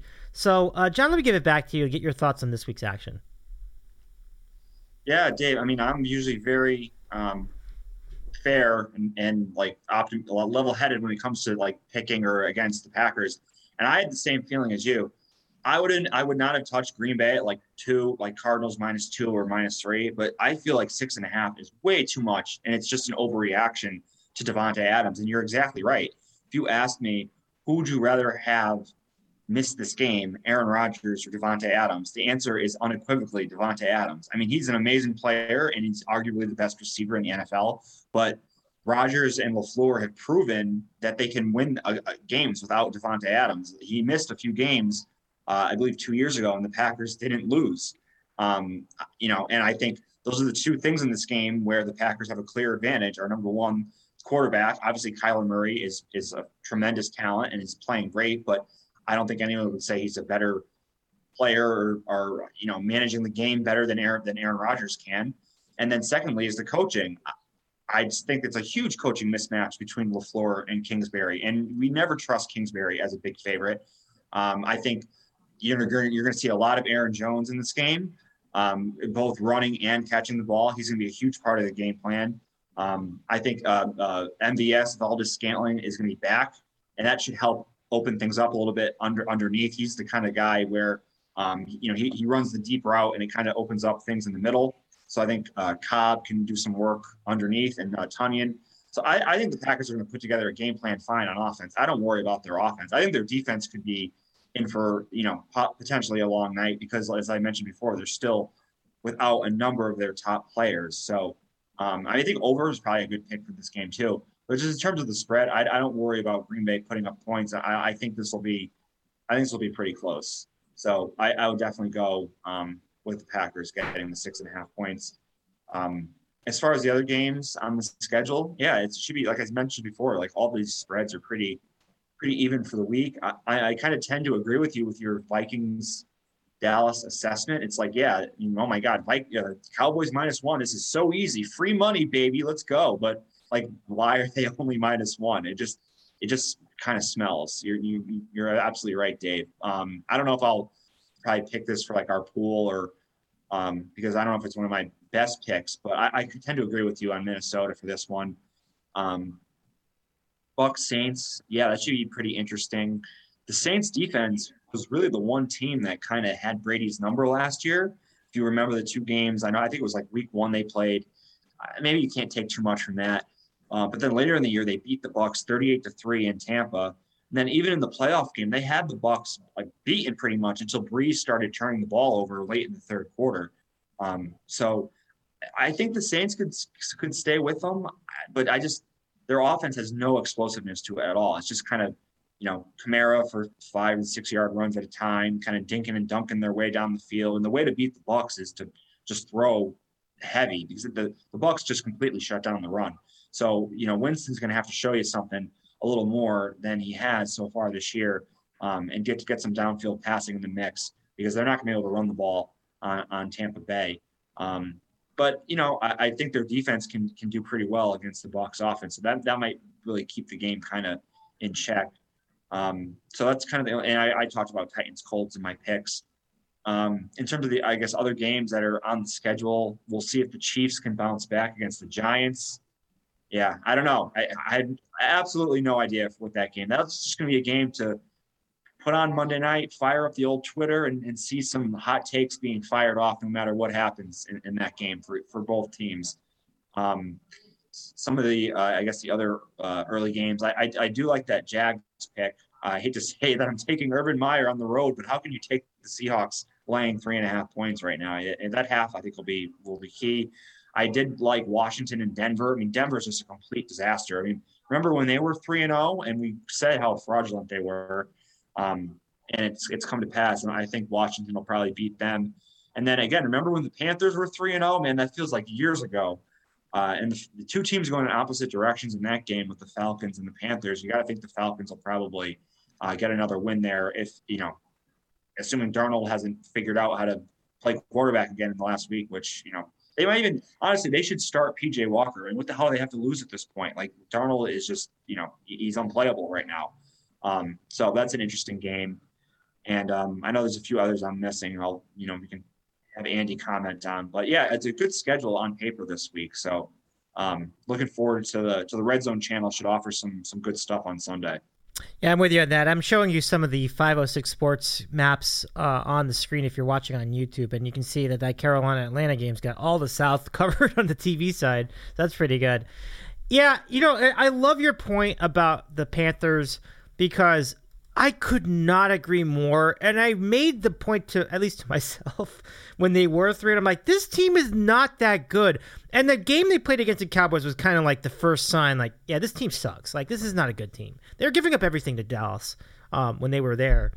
And um, I, I loved, I absolutely loved not the game against Minnesota. Actually, I think I was on I was on Carolina, but the week after, I loved whoever the, the hell was playing them. I, I just loved it. Oh, the Giants. Yeah, I think I picked the Giants that that week. I love them. I'm like, this team is not good. Like, it's not a good team. They benched Darnold. Says all you need to know. So let's go to Andy. Let's get your thoughts on uh, this week's action. Yeah, thanks. I'm just I'm getting these texts here. Um, were we were you talking about? It was the Eagles. The Eagles beat the Panthers after the Cowboy game. That was when we were watching that game together at Chili's. oh yeah. how the fuck did they lose to the Eagles? That's right. How did they still lose the Eagles? oh, Dave, I'm getting. You're getting a. You're getting like a big finger from CBS because you omitted both the number one broadcast, uh, Romo and Nance Browns, Steelers, not on your list. No. They don't deserve it. and their number two broadcast team of Ian Eagle. You didn't mention Pat's Chargers. I, I that was cool. You know, it almost did though. I was thinking about it.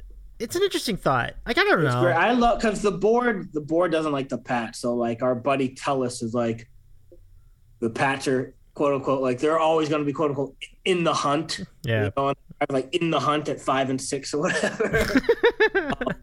but all that to say, yeah, I uh as someone who has Aaron Jones, I'm hoping Aaron Jones has a productive game tomorrow based on the personnel issues with Green Bay. Oh God, I know. Seriously. Also be taking Green Bay, getting the points with all of us, so that'll be fun.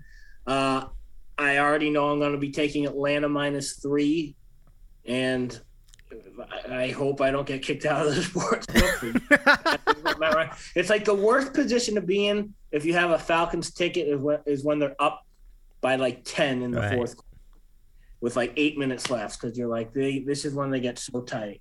But um, yeah, there's it's to be interesting. Like the the Bengals are this is almost like uncharted waters for them with, with this nucleus, with this coach They've never really experienced like winning and attempt. I mean, obviously Burrow and Chase experienced winning and you know fruits of their labor at LSU, but in the NFL they haven't. And um, I'm not saying they're gonna have a like a letdown game against the Jets the way the Jets are uh, have been playing and uh, with their quarterback situation. Um, but I, I'm not I don't know. I don't know if I would take Bengals minus 10 and a half. Oh, I, I guess I probably will. Like in the teaser, would you take Jets minus, uh, plus 17 and a half, or would you take Bengals minus three and a half? Uh, I don't know. I would I would take Bengals to be honest. You know, I, I mean, yeah, that's a tough question. That's a good question. Yeah, I would yeah. probably take Jets. So I, am sorry, I would take the Bengals. Yeah. Like taking you know tapering off the six or seven points with the teaser. Um, that obviously that Cowboy Viking game. I, I can I dread how many units I'm going to have on that. but between that and the World Series game, if that's still going on, but uh, John probably has better documentation. Like I don't know how McCarthy is off the bye week. I don't know if he's like the opposite of Andy Reid or whatever, but that's just like literally a toss up. I would probably take the home game the home team and just you know see what happens. You know, it's gonna be like 8:20 p.m. on the West Coast as that game ends, and could be last team with the ball gonna have a have a shot at winning. And then yeah, Dave, your Steelers Browns game, you know, by default, that's what Nance and Romo are doing. And I don't know I mean, I think it benefits the Steelers that they're playing a very compromised Cleveland Brown team. Baker says he might be able to give it a go, but he'll be in a considerable amount of pain. And then just let me see what else we got here. Um, yeah, we talked about Tennessee, Indianapolis during the picks. Jacksonville, Seattle. Yeah, I would agree with uh, Gerry and John. Uh, I don't, I don't see how Jacksonville. Uh, I, I mean, I don't see how Seattle like covers with with Geno Smith, unfortunately. And then, uh, yeah, Tampa, New Orleans is going to be pretty intriguing. Um, I got Kamara in a fantasy league, so hopefully Winston, be, the dink and dunk will be uh, applied, and yeah, it'll be. You know, remember last year uh, the Saints kind of had their way with Tampa in both regular season. One of those was like a Sunday Sunday night game, and it was like embarrassing for Tampa. They got completely embarrassed. So, uh, and then obviously in the in the playoffs, Tampa you know repaid the favor. But um, I I don't I would probably take Tampa like Jerry did. Um, I don't know if you know I I just you know it's ass clown. I'd rather you know Brady versus ass clown. I'm gonna I'm gonna take Brady every time and obviously you're going to lose some of those times too. But um, that's obviously the marquee 425 East Coast game. And uh, yeah, obviously a, a, much better slate. Um, you know, John mentioned that Houston LA Ram game earlier. Yeah, I don't know who's the quarterback. If it is Cully, I, or I'm sorry, if it is um, the Stanford guy, Davis, I, I would probably take the Rams. And if it's Tyrod Taylor, I would I would probably stay away and then the uh, yeah the Lions. I mean that's kind of a s- sneaky, intriguing game because the point spread is such a thin margin. Uh, you know the Lions basically pulled up all the gangbusters, trick plays, and everything that uh, first series against the Rams. I, I don't know if they have any uh, tricks left in the tank, but you know the Lions, if if not now, when to win that game, win their first game. Yeah, good point. The thing, like the, yeah, the Eagles are hot poo, and and but for some reason Jalen Hurts gets all this garbage time fantasy points that you know Matt Berry's algorithm never took into consideration. But it started that Thursday night game against the uh, Tampa when it was like twenty eight to seven in the fourth quarter, and Jalen Hurts ended up getting like thirty fantasy points because of all that garbage yardage. But um, no, go Lions! I they got to win a game. They're playing hard, the Lions. I got to give them a lot of credit for keeping it close against the Rams. I, I, I think they really did well for themselves. They even had the lead for a while. They were running all these trick plays. So I was just I, looking at their schedule. I mean, mm-hmm. really, the only, I guess you would say, good chances to get a win are this game, and then they play the Bears on Thanksgiving at home. I mean, what a horrible game on Thanksgiving. Thanks. I mean, we're kind of used to it at this point, yeah. but my goodness, Oof. you know that that's just rough. Um, they do play the Falcons and then Denver uh, and then Seattle on the road, but I guess Russ will probably be back by then. So I would say this game and then that Bears game are probably their two best chances to get a win the rest of the season. But yeah, yeah my, my, I'm already looking ahead to Thanksgiving, but that's that's rough. I mean, Saints, that's the best Thursday. That's the best Thanksgiving game. Yeah, that'll be a good one. And who are the Cowboys playing? I, I had Ra- I had what the Raiders. Oh, that's a good game too. Sorry, we yeah, had two a good game. good ones this year. fun. Maybe hopefully there's like a college game at like one, so we don't have to watch the stupid Bears and uh, Bears and Lions. They'll move. They should move like if they if they still did like Nebraska versus uh, Colorado, they should move that to like around there. Actually, I'm, hold on. I'm gonna I'm gonna look right now at the college schedule that okay. that week. I think there is. I know Ole Miss and uh, Miss State always play, but I think there might be like a Mountain West game.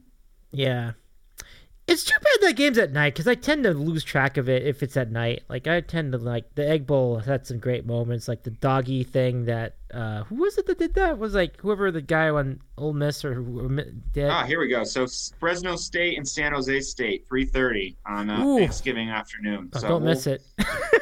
yeah, you, you, know what? I'd rather watch that than the Bears and Lions. Fair it's point. Fair point. Be rough. All right, so that's a great uh, way to end it for the NFL segment of our show.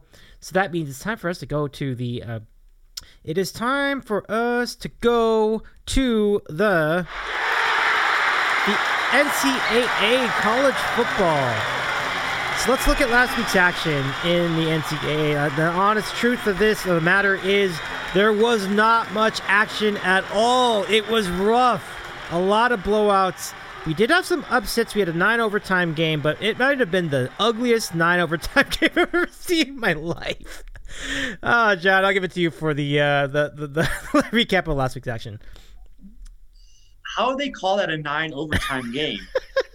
because they they because each team missed 100 two point conversions. They got that's so stupid. Like, all right, call the first two legitimate overtimes because they start each started on like the 25 yard line or whatever. But then when you go into the two point conversion deal, just call it the third overtime. Like each you know, alternating possession does not need to be considered an overtime. That you know, it's always the longest game in NCAA history. No, it wasn't. That's re- completely ridiculous.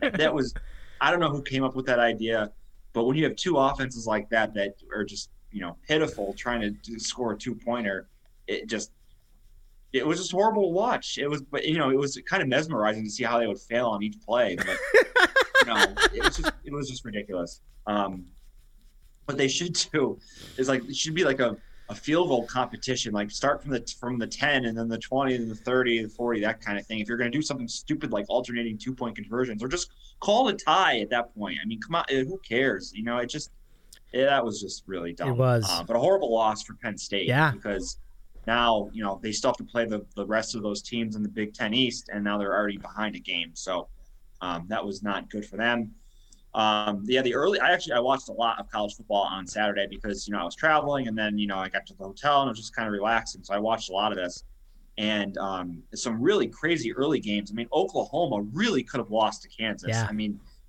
you know, if you look at the box score and you just watch the game, like Kansas was, I would, you know, I'm not going to say Kansas was the better team, but they very played them evenly and could have won. And they shut them out in the first half. And then if not for a, a kind of a fluky play from Caleb, I mean, it was a, a, like a smart play because the refs didn't blow the whistle, but Caleb Williams is getting pushed back on a fourth and one play, and the, they easily could have blown the play dead.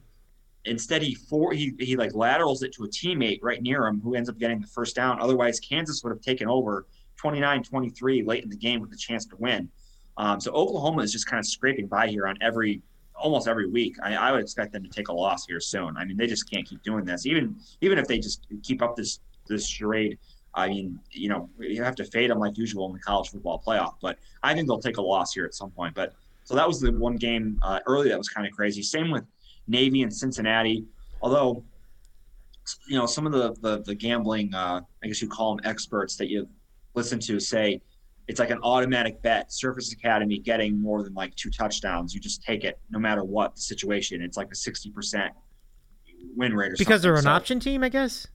Yeah, because they just you know shorten the game with their possessions and whatnot. There's just not a lot of uh, time for the other team to kind of get that margin, and it, it kind of proved out on on Sunday Yeah. or sorry Saturday against Cincinnati, and they they hung in there. Um, the Oregon uh, UCLA game was probably the most disappointing game of the week in my opinion. I really liked UCLA in this game, and I think you did too, Dave. I did. Andy did. I was in the building. And you know. I still think Oregon is a fraudulent team. I still think they're going to take another loss, but very disappointed that or, that uh, UCLA could not cash in on this. They started off. They like, tried to give it to him, like in the, the fourth Yeah. quarter, like when Brown had the, the interception in the end zone. Yep, and they you know UCLA started off like a ball of fire, and they just couldn't sustain it the rest of the game. Very very disappointed in UCLA with that matchup. Um, so you know, in Oregon they got they did what they had to do to win, and uh, they're still in the mix. But I, again, I think they're going to take another loss by the end of the year. I have to look at their schedule, but you know, I think they play at Oregon. Obviously, they play at Oregon State. Now that's going to be a tough game. Oregon State is actually pretty good this year, um, so I think we're we're going to look to fade Oregon for sure in that game. Um, trying to think of the other top 25 matchups. You're right. There, there wasn't much on Saturday. um, yeah, can you put up that that board again, Dave, so I Sure. can look at the games? Yeah, there we go. Um, yeah, the Oklahoma State Iowa State game was pretty entertaining. Um, you know that line. it- They should was have covered. yeah, yeah. You know, I, again, I Matt Campbell and Purdy, they get all this love, and I just don't, I don't see it. Like they're just come, uh, they always come up sh- sh- small. I know they won the game, but minus seven for that was just ridiculous. The money line was the play for that game to parlay it with something. You know, minus seven, that, that's just that was just stupid. Um, and then you know, Clemson Pitt. I mean, Clemson, man, what a fall for for that team. You know, it's like they're going to be they're going to be playing in like the Gasparilla Bowl or something this year. Like they, they ain't going to show up for that one. Whatever bowl game they're playing, fade Clemson this year. I mean, they're, they're going to scrape to six wins, but um, yeah, I guess that's kind of the only the only action to to recap. Uh, you had that game on Wednesday. App State beat Coastal Carolina, which was, um, you know, it, it, was it was bizarre because they just had gotten blown out by Louisiana the previous week. So then they kind of rallied here for the win against Coastal, and you know now Coastal's kind of hurting for the um, that group of five spot. Although if Cincinnati makes the college football playoff, I'm not sure if the committee has to take another school from one of those big bowls, uh, which would be kind of a shame because there's some teams that deserve it this year. Um, you know, Coastal being one, you know, they, are still in the mix, they're still in the top 25, but the sneaky game of the year next weekend, UTEP, UTSA, nice. Conference USA action. That is going to be that's going to be a good one. Game day should go there. Exactly. Yes, yes, I, I approve of that move. Um, yeah, I, I put UTSA in, in the uh, uh, New Year's Six bowls if Cincinnati uh, uh, makes the college football playoff because you know we, I rather much see them than like you know if Wisconsin like wins the Big Ten West or something, is you know, it's just it, it, it's an eyesore. Some of these teams, get some new teams in there. Um, so yeah, pretty pretty light week of of action for college, but like we've always said, the light weeks sometimes provide you some juice, and we almost had it. I mean, Kansas really could have won that game. So that that in itself, that game was worth the worth the weekend and the you know almost seeing a forty point underdog win. Yeah, right on. I, I, people were on it too. Some people were, oh, I love Kansas. I love Kansas. It was a good spot. They were in Lawrence. Everything seemed lined up pretty well. I got to give them a lot of credit. They they were they were they were battling. They were good. Um, you know, here's the thing with the Big Ten that gets annoying to me. Like we were talking about the nine overtime game. I just get this sense that people think that some teams are going to be, oh, this is going to be a tough matchup. Um, but Ohio State continues to just have their way with like teams that are unathletic, and I think a good example of that was last weekend with Indiana. This team is very unathletic, and it's like you might have thought, okay, well maybe maybe Indiana might keep it cool within three touchdowns. They did not come close. I mean, I mean Ohio State had 51 points or 50 whatever, 53 points. I was never, I was never even considering uh, Indiana to cover that spread. It was all about the over, and they just smashed the over. They almost smashed it at halftime. Like it was like that's how bad that matchup was. So it just kind of gave you a feel for the weekend. Um, but I do like where you're going with that, John. I think it's really interesting. I'm gonna give it to you, Andy, to get your thoughts of last week's action as well. Yeah, I got a few. You know, gotta gotta vent it out. Like, mm, I, I mean, I probably had like 80 tweets over the weekend, but I mean, it started on Wednesday, Coastal Carolina. Thursday night was not good. Uh, you know, Willie Fritz is not Willie Fritz this year. Um, it's it stayed on Friday. I mean, besides Middle Tennessee State, uh, that was my one bink. You know, I took. Oh, I oh, and Utah State too. But yeah, I took Memphis because uh, Gus Malzahn hadn't covered all year, and then like 20 minutes before kickoff, it was announced Memphis's quarterback would not be playing. That was rough. Oh my never goodness! Thrown a pass before, and oh. that was ugly. Um, because yeah, Dave, you were talking about the under, and then that other, yeah, so that's that happened. And then uh, I'll just a, a, quick little anecdote about that Colorado State Utah State game. Uh, that was one of the few binks uh, that night. Uh, Colorado State was like driving to uh, kick a game-winning field goal, and uh, they got a first down. It was probably got it was like a 39 yard field goal, I think. So it was around like the 22 yard line. Colorado State had no timeouts left, but they had plenty of time to uh, get you know lined up and spike the ball. Instead, this is just classic Addazio. Like they send out the field goal team, so everyone's just like kind of discombobulated. They're rushing, and the announcers like, "What are they doing? They got plenty of time to like spike the ball and have a relaxed field goal attempt. So what do you think happens? They missed the field goal, and Addazio screaming at his special teams coach. It's just classic, classic Addazio. Um, poor, you know, look at my life. I'm uh, chasing with Arizona, Washington. Um, I should have just taken Arizona plus 18. Uh, nope, we're going to take Washington minus 18 and then bet Arizona live but that doesn't happen because by the time I'm betting Arizona live, they're like getting two. They win, they they lose by five. I live bet the under 36 and a half because it was three nothing after one. No one was moving the ball. Final score 21 16. It was 16 to seven with about eight minutes left. You're still in good shape. The only thing Arizona can't do is go full Mongo, and they go full Mongo. Arizona quarterback throws a, uh, gets intercepted by, you know, number 92. Never a good sign getting intercepted by interior lineman. Just God, that sucked. But that was just a harbinger of things to come on the weekend. Yeah, that Illinois Penn State game. Uh, if you're looking for Illinois to have a letdown game, unfortunately they're playing Rutgers. So I don't know what you do there. Probably just stay away. Uh, I think Illinois threw the ball like not including the two point conversions like nine times all game. That was just a just a eyesore of a game. But um, I mean, I just stuck with it because I uh, whatever game was supposed to start next, like I oh yeah, it was Dave like that. ABC didn't go to like Oregon UCLA until like there was like maybe two minutes left in the first quarter because of how long that overtime went. But you know, it, it like got uh you had to watch it on like ESPN app or whatever ESPN News. Uh, so Fowler and Herbstreit could not be heard. Uh, you know, what a strange got, outcome of that, that game, yeah, huh? Until they finalized yeah. that uh, nine overtime game, 2018. Mm. Yeah, that UCLA Oregon game. Uh, Dave, I, Chip Kelly, like I don't know if the Pac-12 like admitted that they missed me, messed up on that field goal call, but uh, the kicker was like that went in, and Chip Kelly's like, yeah, that field goal went in, but they didn't. I don't think you can challenge like field goals, but it must have gone like over the upright. That's really the, weird. The refs ruled it no good, but yeah. like they were about it like the next day. I, I, mean, look, I was in the building. I thought it was good. That's why I was. Yeah. Everybody in the stands was thought it was good too. It was like, so it actually was good. That's crazy. Yeah. Uh, I watched way too much of that Wisconsin Purdue game. Uh, another one minor highlight having Wisconsin didn't look good early. Mm. now, like, uh, you know, the whole transitive property scenario, like you have Purdue that beat Iowa.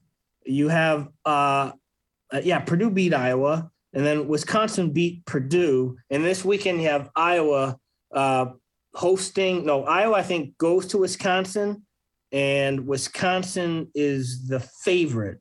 Um, I'm probably I'm gonna take Iowa, and I'll probably be screaming. But I mean, unfortunately, like Wisconsin controls their own destiny. They're so bad. Like I'm taking Iowa. I don't care. I, I, I want to hear you guys I, when we talk about that. I want to hear what you guys think about Iowa, Wisconsin when we uh, move. Ooh. But um, that's such an ugly game. Um, let's see what else happened last week. Um, Alabama did not look very good for like majority of that game, but Tennessee's defense is so bad. Alabama ended up covering. It was like a bizarro crockpot game because you didn't think at any min, like at, at, any point during the game you didn't really think Alabama was going to cover, uh, but they did. It, Alabama's doing very un-Bama things like uh, personal, like roughing the passer, uh, roughing the punter on like fourth and twenty-five you know, giving up like huge, their secondary is not what it's cracked up to be. Uh, you can you can move the ball on Alabama if you have a good passing game, and their offense. You know, Bryce Young, he's he's good. He's you know most Division One teams would want him, but he I don't know. He's just he lacks it for whatever reason. And uh, but Metchie's a great receiver. Robinson's a great running back. Like I think the end of the day, you're still going to get a Bama Georgia SEC championship game, and you know I, I worry about Bama uh, moving that ball against Georgia's defense, but then you worry about Georgia's offense too. Um, yeah, John mentioned Clemson Pitt. I uh, was chasing, so I actually took Pittsburgh, who's ready for a uh, potential uh, Wake Forest Pitt ACC championship it's... game. I mean, we're gonna watch it. We're gonna have yep. to. It, oddly enough, it's um Wake Forest plays zero defense, evidenced by that Army game. Yep, seven fifty six. But uh, it'll be interesting. You know, Virginia is also entertaining to watch. We'll talk about you uh, Virginia down the road. They play BYU. I watched way too much of that Virginia Georgia Tech game, but that Virginia quarterback just throws for a ton of yards, but they don't play defense either. Um, uh, oh, as so no one probably paid attention to this, but the East East Carolina Houston game had like a five hour weather delay because of lightning. So by the time the game started, because uh, the Astros were playing too, I believe. By the time the game started, there was like literally like hundred people in the stand. nine o'clock Houston time. I was surprised uh, about. I guess that's what happened. Okay, I was wondering about that because like it was like nine o'clock Pacific. I'm like, why are these teams playing right now? So that's what yeah, happened. it was okay. weather delay. Gotcha. Weather Well, there was no 10 o'clock Eastern game, so that kind of gave you a nice little window there. Yeah. Um, because there was there was no West Coast games, crazy enough. I mean, you had the late Hawaii game. There were no like 10 or 10:30 starts, so that delay uh, uh, came in handy if you were looking for some football at that time. Yeah, true story. Uh, a couple more quick hitters. Yeah, Dave, I'm heavily disappointed in your uh, Nor- uh, USC team. I don't Notre Dame cover, but they're not any good. We talk about this every week. But Slovis, man, he is he hasn't only regressed a little bit. He is just Benjamin Button style. Like my God, he is just so underdeveloped now. Um, I wish Jackson Dart could play and see what they got in Dart, but I guess he's too hurt to get back. Hopefully, he can play by the end of the year. Uh, Utah, I mean, the same Utah team that shut out a Arizona State team uh, last or two weeks ago is the same Utah team that uh, gagged it against Oregon State. But I think Oregon State's actually, you know, halfway decent. They've covered more times than not. Their only like weak blemish was a couple weeks ago when they they kind of spit the bit in the second half against Washington State. But that was a terrible second half out of Utah. It wasn't Cam Rising's fault. It was just their defense got out. You know, you can't if you give 28 points to Oregon State in the second half, you probably deserve to lose that game. And then Dave, yeah, you're bingo on that. Ohio State, you know, they were a bully team against Indiana. And lastly, the, I thought the best game that probably no one was watching. It was this is like a Ron and John special was Nevada. Fresno State, I think you had two future pros at quarterback battling it out with Carson Strong and and Haener, and then um, I think uh, Doubs for Nevada. That he has to be an NFL prospect at wide receiver. He's tall and he's fast. He had like 19 catches. Um, it was a great backdoor for Nevada, getting uh, three and a half, and they they scored a touchdown down eight with uh, on basically the last play of the game, and they did not get the two point conversion. So, getting three and a half, they lose by two. That was a bink. And uh, yeah, so now Fresno State, San Diego State is a great Mountain West game this weekend. Uh, San Diego State uh, undefeated, no quarterback, but uh, they they get the job done against Air Force. Um, you know, we like the Mountain West on this program, and we will be uh, heavily interested in that San Diego State Fresno State game this weekend. Yeah, how about Fresno State? Give it to them. That's that's great. I mean, the Mountain West has got way more juice in the Pac-12 this year. That's not even close. Like, you know, it's interesting. You talked about how Utah lost after beating Arizona State. It's like, isn't that just the most on-brand? They were up fourteen nothing, so that's great. Yeah, two I mean- Pac-12 teams this week up fourteen nothing, like basically before the uh, you know before you can like get settled in your couch. Yeah. and, and they didn't hang on. Yeah, rough, rough, rough, rough, rough, rough. But I will say on this topic of Nevada, they're gonna be at San Diego State on November 13th, and I I got a ticket to go to the game. I'm really looking forward to that game. I'm hopefully both teams can hold up uh, this coming week or the next two weeks, and we'll see what happens. But if either of you are in town, let me know. I'd love to go to the game. I'd love you to tag along for that one because that that should be a good game. That should be a fun one. But uh, uh, good stuff. Okay, let's look at this week's action. John, I'll give it to you first. I mean, I well, let me just give you the slide just to give you an idea if you're watching on YouTube, like what the what the great games are this week. Um, I, don't remember anything specific jumping out at me. In fact, look at how small that. I mean, there's not much going on, and even Penn State, Ohio State's kind of generous. I'm not even sure if that's going to be a close game either. But I mean, if I'm going to pick one team to keep it close with Ohio State other than Oregon, maybe it'll be Penn State. Ole Miss Auburn. I mean, that's just gen. I'm just being generous with that. I don't know. I don't think Auburn's that good. But listen, if Matt Corral is going to increase his Heisman chances, there's your there's your chance to do it. So, John, let me give you your, get your thoughts on this week's action. Yeah. Um, how is Penn State ranked? That, that's what strikes me. Looking at that graphic. great question. A great question. They just lost. I don't know. I don't know either.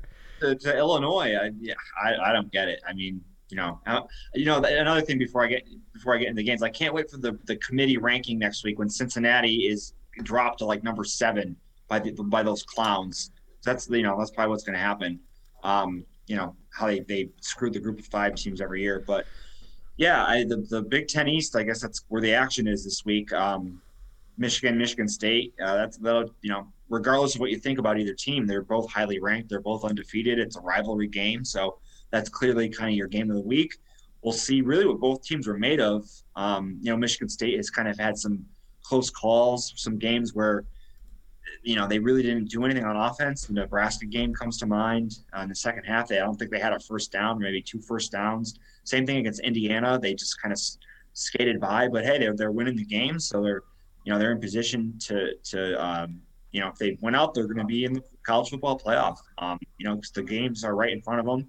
You know, Michigan really hasn't gotten much out of their quarterback play this year, but just a, a really dynamic uh, rushing attack with Corum and Haskins as carrying them. Plus, their defense has been phenomenal. And getting rid of Don Brown, who's now at Arizona, was really the best move they could have made. And they brought in this guy from the Ravens. So there's the, the Harbaugh brothers connection. Took away, um, I think it was their linebackers coach or something like that. And, you know, now their defense is playing phenomenal. So I'm, you know, if I had to pick this game, I'd probably go with Michigan just because, like I said, Michigan State has had some pretty fluky wins, and I don't think they're, um, I don't think they're as, as good as Michigan in my opinion. But again, it's a rivalry game, so anything can happen. But I, I you know, I'd lean to Michigan in this one. Um, you got Texas and Baylor there. I mean, Baylor's been a kind of a pleasant surprise this year. They were pretty terrible last year, but you know, chalk that up to a first-year coach and COVID and the whole bit. But um, they've been really impressive, especially at home. And Texas defense, I mean, man, you can do anything you want against them. So I think you got to lean Baylor in this one, and certainly probably a lot of points scored. Um, yeah, the Ole Miss Auburn game. I mean, I don't know. Uh, Auburn's favored. Bo Nix at home is better than Bo Nix on the road, I guess. But I, am probably going to stay away from this game. I, I, don't really don't have a have a feeling on it. Um, and yeah, Penn State, Ohio State, not not much there. Um, you know, Penn State has a good defense, so maybe they'll be able to slow down Ohio State a little bit. Um, but you know, uh, uh, what's his name? Uh, the, uh, C.J. Stroud has been playing much better lately than he did earlier in the season. And they're not other offenses, and they have you know two of the best receivers in the country. So they're still going to get their points. And ever since Clifford got injured, he's just not been the same player in their offense. They just they can't run the ball, so it's going to be a tough a tough one from them. Um, but, you know, maybe their defense can keep them in it for a little bit, but I don't, uh, you know, I don't, I don't foresee them winning that game. Um, trying to see if there's any other, you know, interesting games I want to mention here. Yeah, they, I, I, guess I'll give my thoughts on the Iowa Wisconsin game. Um, the unders 30 uh, over unders 37. I would say play the under. I mean, I don't see how either team moves the ball in this in this matchup. I mean, two unbelievable defenses against two, you know, the, just the slowest paced non-explosive offenses you can find going up one against each other. It might end 14 to 10, or whoever makes like a turnover is going to win the game and get like gets a short field or something to do with special teams is going to be the difference because just just both teams moving the ball like from 20 to 20, it's just not going to happen. So it's probably the lowest over under I've seen in years for college football. I know the Army Wisconsin one was like 39 a couple weeks ago, and that came in. I, I probably see a similar similar game uh, to that. So I, I, would say under for sure for that. Um, and yeah, I mean, I don't know. Uh, you know, we could go down the list for some of these games here, and you know, we'll, you know, it'll it'll be an interesting slate like it always is. You know, like I said, even when there's not much on paper, it's still it's still some good action and obviously games to bet on. Oh, Dave, you didn't put Georgia and Florida on here. I mean, I was thinking about it too. Yeah, it's a huge rivalry game. Mm-hmm. Obviously, both teams coming off a bye. Um, Florida that kind of, you know, WTF loss against LSU when LSU had, was just missing 100 players. Um, Georgia's just been pretty dominant. But, you know, again, it's a rivalry game. You know, Florida's going to bring their A game. This is their only chance to make it to the SEC championship to, to if they won this. So, yeah, it's great you know, on paper. I, I could see Florida staying within the spread. I mean, I'm not, again, like I try to stay away from some of these games. Mm-hmm. These high profile games are usually pretty sharp with the lines. I like to, like going to some of the other ones. Um, so we'll do that in our picks. But yeah, I guess it's kind of an interesting late night game. Virginia BYU. Mm-hmm. It's like the the Bronco Mendenhall Bowl. Obviously, he was at BYU for all those years, and now he's at Virginia, and they're playing at BYU. And uh, these Virginia games are crazy. Like, there's just a ton of points scored, just crazy shit happening in, in these Virginia games. And same with BYU. So that'll be an interesting game to watch. On uh, that'll be my go-to on Saturday night. After we'll see where we are with in terms of the chasing situation. Um, but yeah, that's kind, that's kind of all I got for you in terms of the preview. Just one more thing. Uh, you guys see the conference expansion news, like the if you know the, the GIF with the two Spider Mans pointing at each other, like that's the AAC and Conference USA now because it, there's there's no difference between the two. Like you're gonna lose Cincinnati, UCF, and Houston, and yeah, our our response to that is sure. Let's get North Texas, Rice, yeah, UAB, um, Florida Atlantic, uh, and there's like one other team, and I think they did grab UTSA, so I think that's a savvy move. But some of these other teams are just complete dead weight. Like who wants to like no offense to any you know any of our listeners who went to these schools or fans of these schools, but I mean Rice and North Texas literally add nothing. It, it, they're just tra- they're, they're essentially they got off the, the life raft of, of the Conference USA as a sinking ship because other schools are going to the Sun Belt. But I am so glad that UConn left that. I could not imagine playing that schedule every year um, against those teams. I feel bad for um, South Florida is really the only team left in Temple too that kind of was like part of the original Big East way back in the day when that kind of first um, uh, you know came to be, and now they're stuck with this island of misfit toys. So yeah. You know, we'll see. It's always a interesting scenario with the realignment, but I don't know what Conference USA is going to do. I think they're going to be down to like four schools after all this, all this uh, realignment takes place in a, in a few years. But Yeah. um, yeah, should be should be another good week, and uh, you know we'll hopefully we'll have a have a positive day on Saturday. I love it.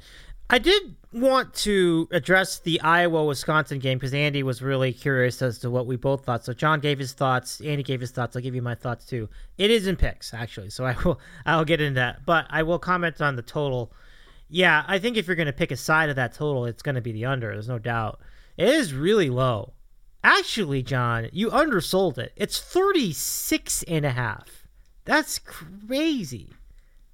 I I I've still go under. Like I said, I think it's going to be like fourteen to ten. Yeah. Unless there's, like um, obviously you could get fluky, you know, turnovers, putting the ball on the ten yard line. But like I said, neither of these teams are going to move the ball from twenty to twenty on on these two defenses. It's just not going to happen. Yeah. And um, there could be a weather situation too. I have to check into that. I mean, I'm sure it's going to be uh, cold and windy uh, in Wisconsin. I know it was when I was there last weekend. So No, I love the call. I love the call. I would absolutely be on that too. Um, I'll give you the weather. No, no, nothing significant. Just eight mile per hour wind. There's no rain or anything in the forecast, so it doesn't look like there's anything there. But it doesn't matter. Like I think I, I completely agree with you. So uh, let's go to the picks, everybody, and we'll start with John's. I mean, with Ron. Oh, can I can I talk about the games real quick? Yeah. Wait, did we? Did I give it to you for that? Oh, I did not. Okay, let's give it to you for this week's action. Just two qu- quick hitters. No, yeah, uh, CBS is really on you because you you didn't bring up the, the cocktail party. no, I didn't. Why do you hate CBS so and then, uh, yeah, so Ole Miss Auburn, like, I'll probably just piggyback whoever John takes because it's like, if I bet on Auburn, they don't cover. When I bet against Auburn, Bo Nix is doing, like, it's good Bo Nix. I just can't figure out that game. Uh, Kentucky, Ole Miss, I'll take Kentucky. I know they've, you know, they had a week off after losing to Georgia, but uh, I, that's got that's kind of like a sneaky good SEC game. Kentucky at Mississippi State.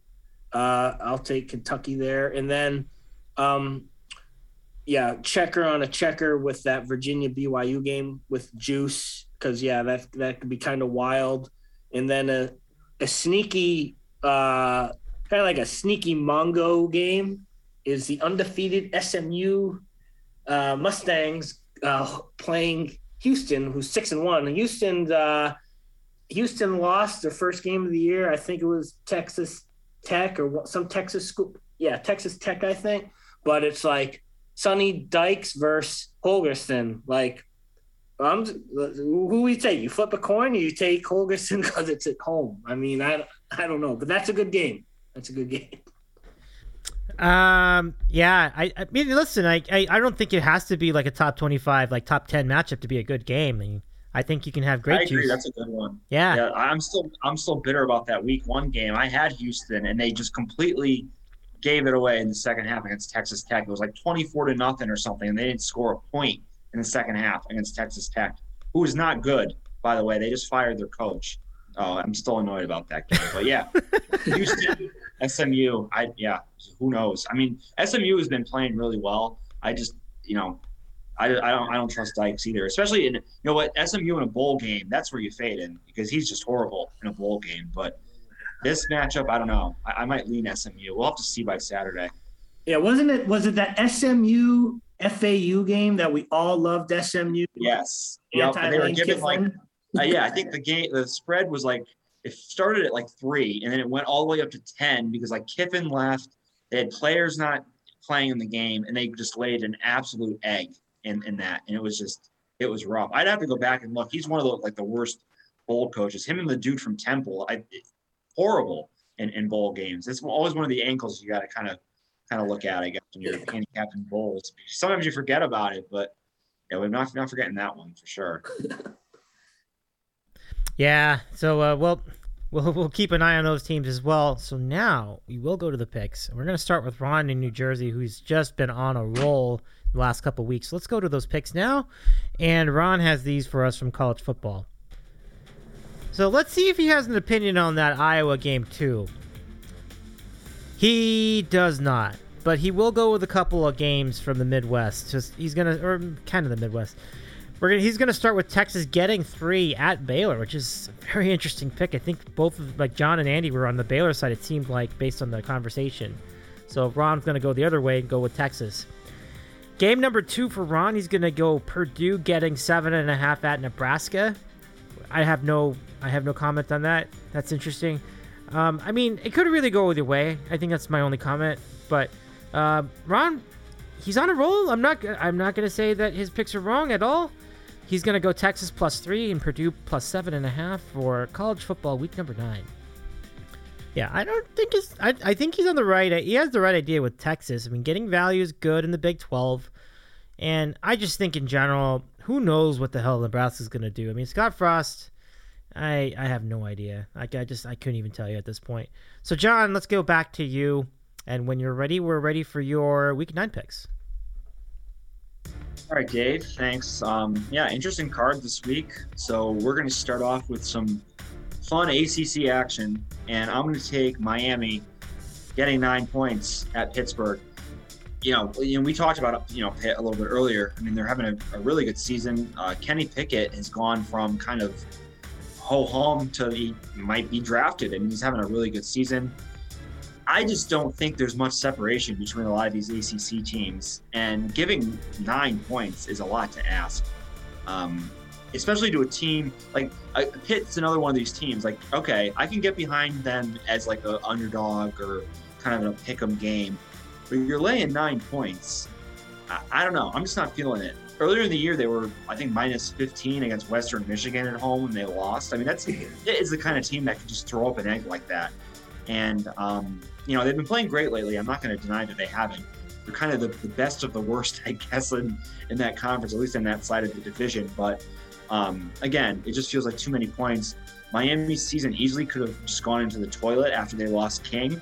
But this new guy, Van Dyke, is if you look at his numbers, the first two games he's played, he's just he's been really good. Last week against NC State, he had uh, like 80% completion percentage, over 300 yards, four touchdowns. Um, I just think this is a, a, within a touchdown game. So um, give me all those points. Give me Miami plus nine at Pittsburgh uh, for game number one. Game two, old Willie Fritz has burned us this year, but we're going to go back to him again. Um, Tulane plus 25 against Cincinnati. Now I know it goes against all like possible like you know logic. Well, Cincinnati's going to try to run with the score, and you know they need to make the college football playoff. They need to make a statement. The, the whole bit but they were minus 27 or minus 28 last week against Navy. They didn't cover that game. They only won by seven. But again, like the triple option and whatnot, kind of um, like we talked about, it did, you know, kind of shortens the game, limits possessions, and, and kind of keeps it within a margin. So it's, it's a little different, obviously, taking Tulane. But I don't think Tulane is only two points worse than Navy. I thought this spread was going to be like 21, and you're getting a little bit extra there, 25. Listen, if Cincinnati wins this game 51 to 28, you still cover, which is a very uh, reasonable possibility. I mean, Tulane's defense is just horrid. I mean, Cincinnati might put up 50 in this game, but I think Tulane has showed they can score the ball. There's been some games this year, especially at home, where they've been very competitive. I mean, they only lost by what five to Oklahoma. They were right in that game against Houston in the third quarter earlier in this year. They had the lead before some turnovers just completely derailed it, and they, they lost by 18, but it was a misleading score. Um, they, you know, they moved the ball fine against SMU last the last time they played. They just, you know, their defense is so bad, but I, I just think this is way too many points.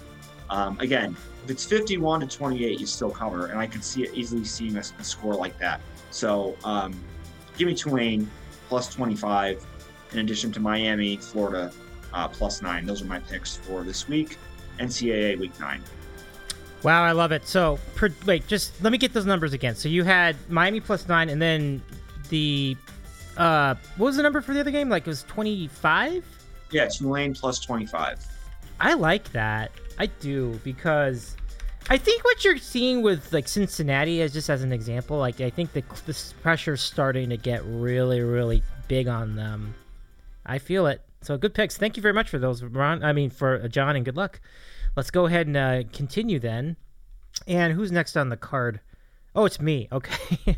I didn't take that game, John. So you won't have to worry about the mush at least. So we'll see what we got uh, from from my card. I'm gonna go with these two picks. Let's go. Um, let me see. There we go. Okay. All right. So uh, for week nine, I I think it's gonna be fairly. I don't. I've been really bad with NCAA picks. So whatever I've said as far as any of these selections, I, I mean, take it with a grain of salt. But I I mentioned the Iowa game. I'm going to actually take the points on it because there aren't going to be that many points, right? So I figure it's going to be a close game. I'm going to go with Iowa getting the three and a half at Wisconsin. I mean, it's probably the best play you could possibly make with a matchup like that. Neither team is good with offense, and both teams are okay at defense. Iowa's defense should be a little better. So from that standpoint, I'm going to go with the with the value. I'm going to go three and a half points for Iowa.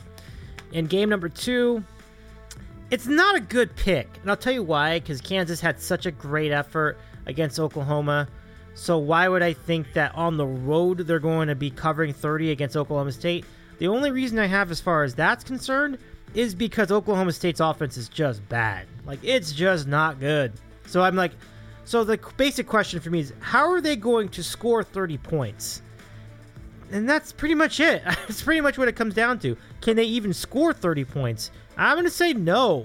So from that alone, I'm going to go with Kansas covering the spread. So Iowa plus three and a half and Kansas plus 30 and a half for week nine are my picks for for this contest. Okay. So now let's uh, let's go to Andy. We'll close it out with his picks, I believe. I think John gave his. Yep. So Andy, when you're ready, we're ready for your picks. All right. Thanks. Uh, thanks, Dave. Um, I have a bunch of games written down, but let's just try to truncate it here. Game number one. We'll Fresno State getting one at San Diego State. Listen, we've been betting San Diego State all year long, basically. Um, they pulled some games out of their fanning with their defense. Their quarterback uh, is not very good. Uh, Brady Hoke just probably doesn't emphasize offense. Their defense has just been that good and uh, it's just been carrying them as traditionally they are apt to do.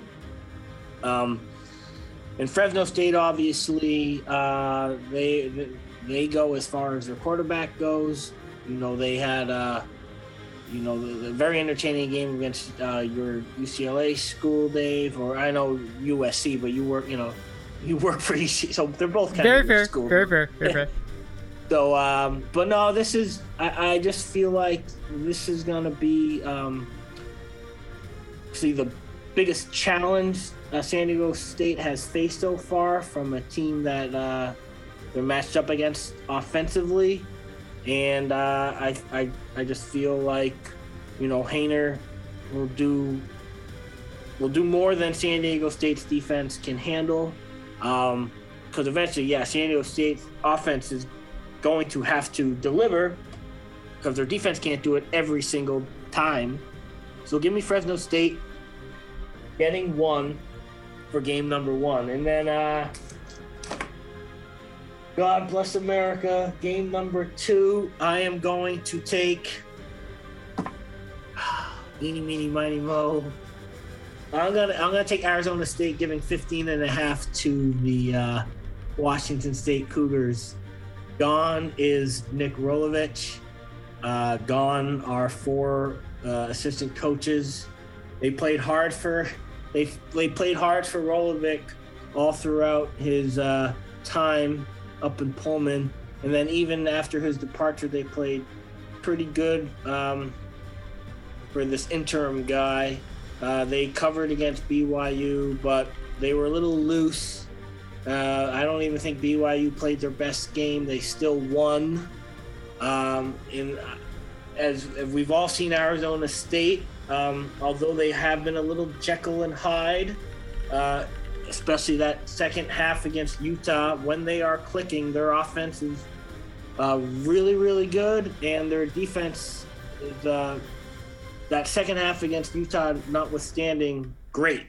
Um, great might be a little strong, but very good for Pac-12 standards. And they're on, you know, they're on the road. I'm assuming uh, it'll be warm, and I just don't think Washington State will uh, just be cohesive enough to to hang with the Sun Devils. I would assume the Sun Devils are going to be, you know, extra motivated. They've had uh, an extra week to stew on that awful second half against Utah. And I would assume and hope and like to see them take out their frustrations on a rudderless Washington State team. Uh, it's a lot of points, minus 15 and a half, but, you know, Jayden Daniels is a really prolific fun, uh, game changing quarterback. So give me Arizona State minus 15 and a half for game number two. All right. Thanks, Andy. Good luck. Good luck, John, as well. Good luck, Ron and Gerry as well. Gerry's picks will come in later. We'll, we'll post them on, on the website. But uh, all in all, some savvy picks, I think, on, on the part of our panel tonight. And um, yeah, it'll be interesting. You know, I, I, I do think that I, I saw a lot of favorites covering last week, and they usually, I'm sure they weren't that many, but it felt like a lot. so um, I just think there are going to be some big upsets this weekend. So we'll see. So um, that's about it for tonight. John, I'm going to give it back to you for a second, and let's get your final thoughts on this on on uh, our football picks this week.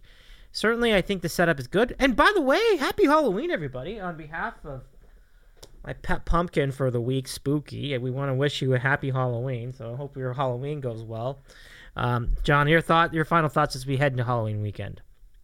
Oh yeah, you're gonna love seeing like people in costumes and, and stuff on the games on Sunday. That always seems to happen when like Halloween falls on a, you know, a football football day. But yeah, it should be another should be another fun weekend of of action. And um, you know, the the college slate the next two nights is a little rough if you had looked at the schedule. But we'll you know try to find a few picks. But thankfully, the uh, the NFL game tomorrow is obviously very very good with Green Bay, Arizona. Um, you know, the college action, not so much, but we'll make up for it on Saturday. And yeah, should be another should be another fun weekend. Can't believe this is the last weekend in October. The season's flying by, but we'll enjoy every Saturday and Sunday as they come because you know it'll be gone before you know it. So um, yeah, should be another fun week, and I hope everyone uh, has some uh, has some profitable picks and uh, you know make some money uh, uh, make some money this weekend. So uh, best of luck to everybody. I reciprocate all that back to you too, John and Andy. Let's go to you for final thoughts. Yeah, crazy times. It's already Halloween in a few days. And obviously, as, as we said many times on this program, the holiday season between October 31st and December 31st, you blink. It's so crazy. It goes so fast college football season goes so fast. You know, uh, November. By the time November, we don't have that many like full slate Saturdays left. We have to cherish them, and uh, that's why. We, please be profitable. Please break even. It'd be so much better. You know, can't have a repeat of last Saturday. I don't have enough brain cells left. And uh, good luck in Las Vegas. I hope I hope some winners come your way.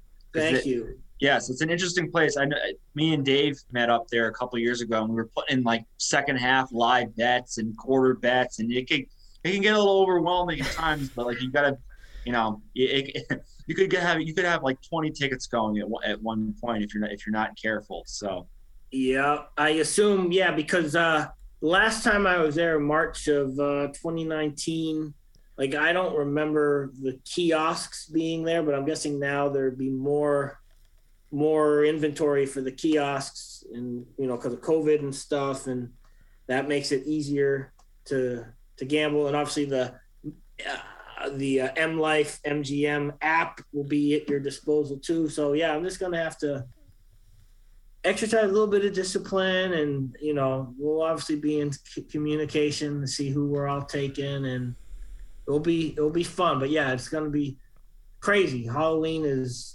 right here in the in the front so and uh yeah world series in action I'm disappointed in the disappointed in the braves dave called the I did. Astros back tonight, and they have um, just one bad inning out of Fried. But I I think this series is gonna go seven games at this point. So, crazy times. Yeah, I mean, I just figured for this specific game, like the Astros were too good to just go down 0-2, especially the game at home. So I was just thinking in those terms. So should be a good series. I agree. So you're gonna be in Vegas for like Saturday? Will you be there that that day that night? That's gonna be a crazy night. Yeah, I'm going to Friday night to Monday. So the band. I'm, I'm guessing you've heard of the band Phish, but they're they're going to be Yeah, yeah. yeah. So they play at T-Mobile Arena Okay. Thursday, Friday, Saturday, Sunday. I'm I'm going to like one night, but my buddies from UMass, they're already there now. Okay. Uh, So this Mongo time. for sure. You're you know the guy on the board named Fish. He must be. Lo- uh, did you tell him? No, he hasn't. I don't think he's been on the board lately. Oh, but, okay. Um, if he's there, if I if I see him, I'll, I'll pass the note. Good stuff. Well, enjoy your trip, man. I hope that safe travels. Hopefully, it goes well for you. And uh, fellas, thanks. Happy Halloween and enjoy your weekend wherever it may be. Take care, everybody. We'll do. Thanks. Good luck, see you guys. Good luck. Thanks, everyone. Peace. Take care, everybody. All right. Well, that's that's another great show in the books. As we mentioned, it's Halloween weekend, and I want to thank all of you for tuning in to this week. Good luck to all your picks as well. We hope you take our advice, and we hope that advice hits for you. And uh, if not that, have a great time. Enjoy all the treats, the candy, the food, the costumes, the parties, the drinking. There's gonna be a lot of cool stuff going on on Halloween weekend. So we're hopeful we're hopeful that you all can be a part of that. And um, I'm just gonna say goodnight. Have a good one. We're glad to be back. We missed you. And and um, and uh, if you missed any of our episodes in the last few weeks, check them out at ditcow.com. We are on social media as well. You can check us out at DITCOW on Twitter, Facebook.com slash DITCOW. And as far as subscribing to this program, go to your Apple Podcast player or your podcast player of choice and choose and look for Dave in the City Out West or DITCOW for short. I'm Dave Medina. Have a wonderful weekend, as, as I mentioned. Get after those treats, and we'll see you next time.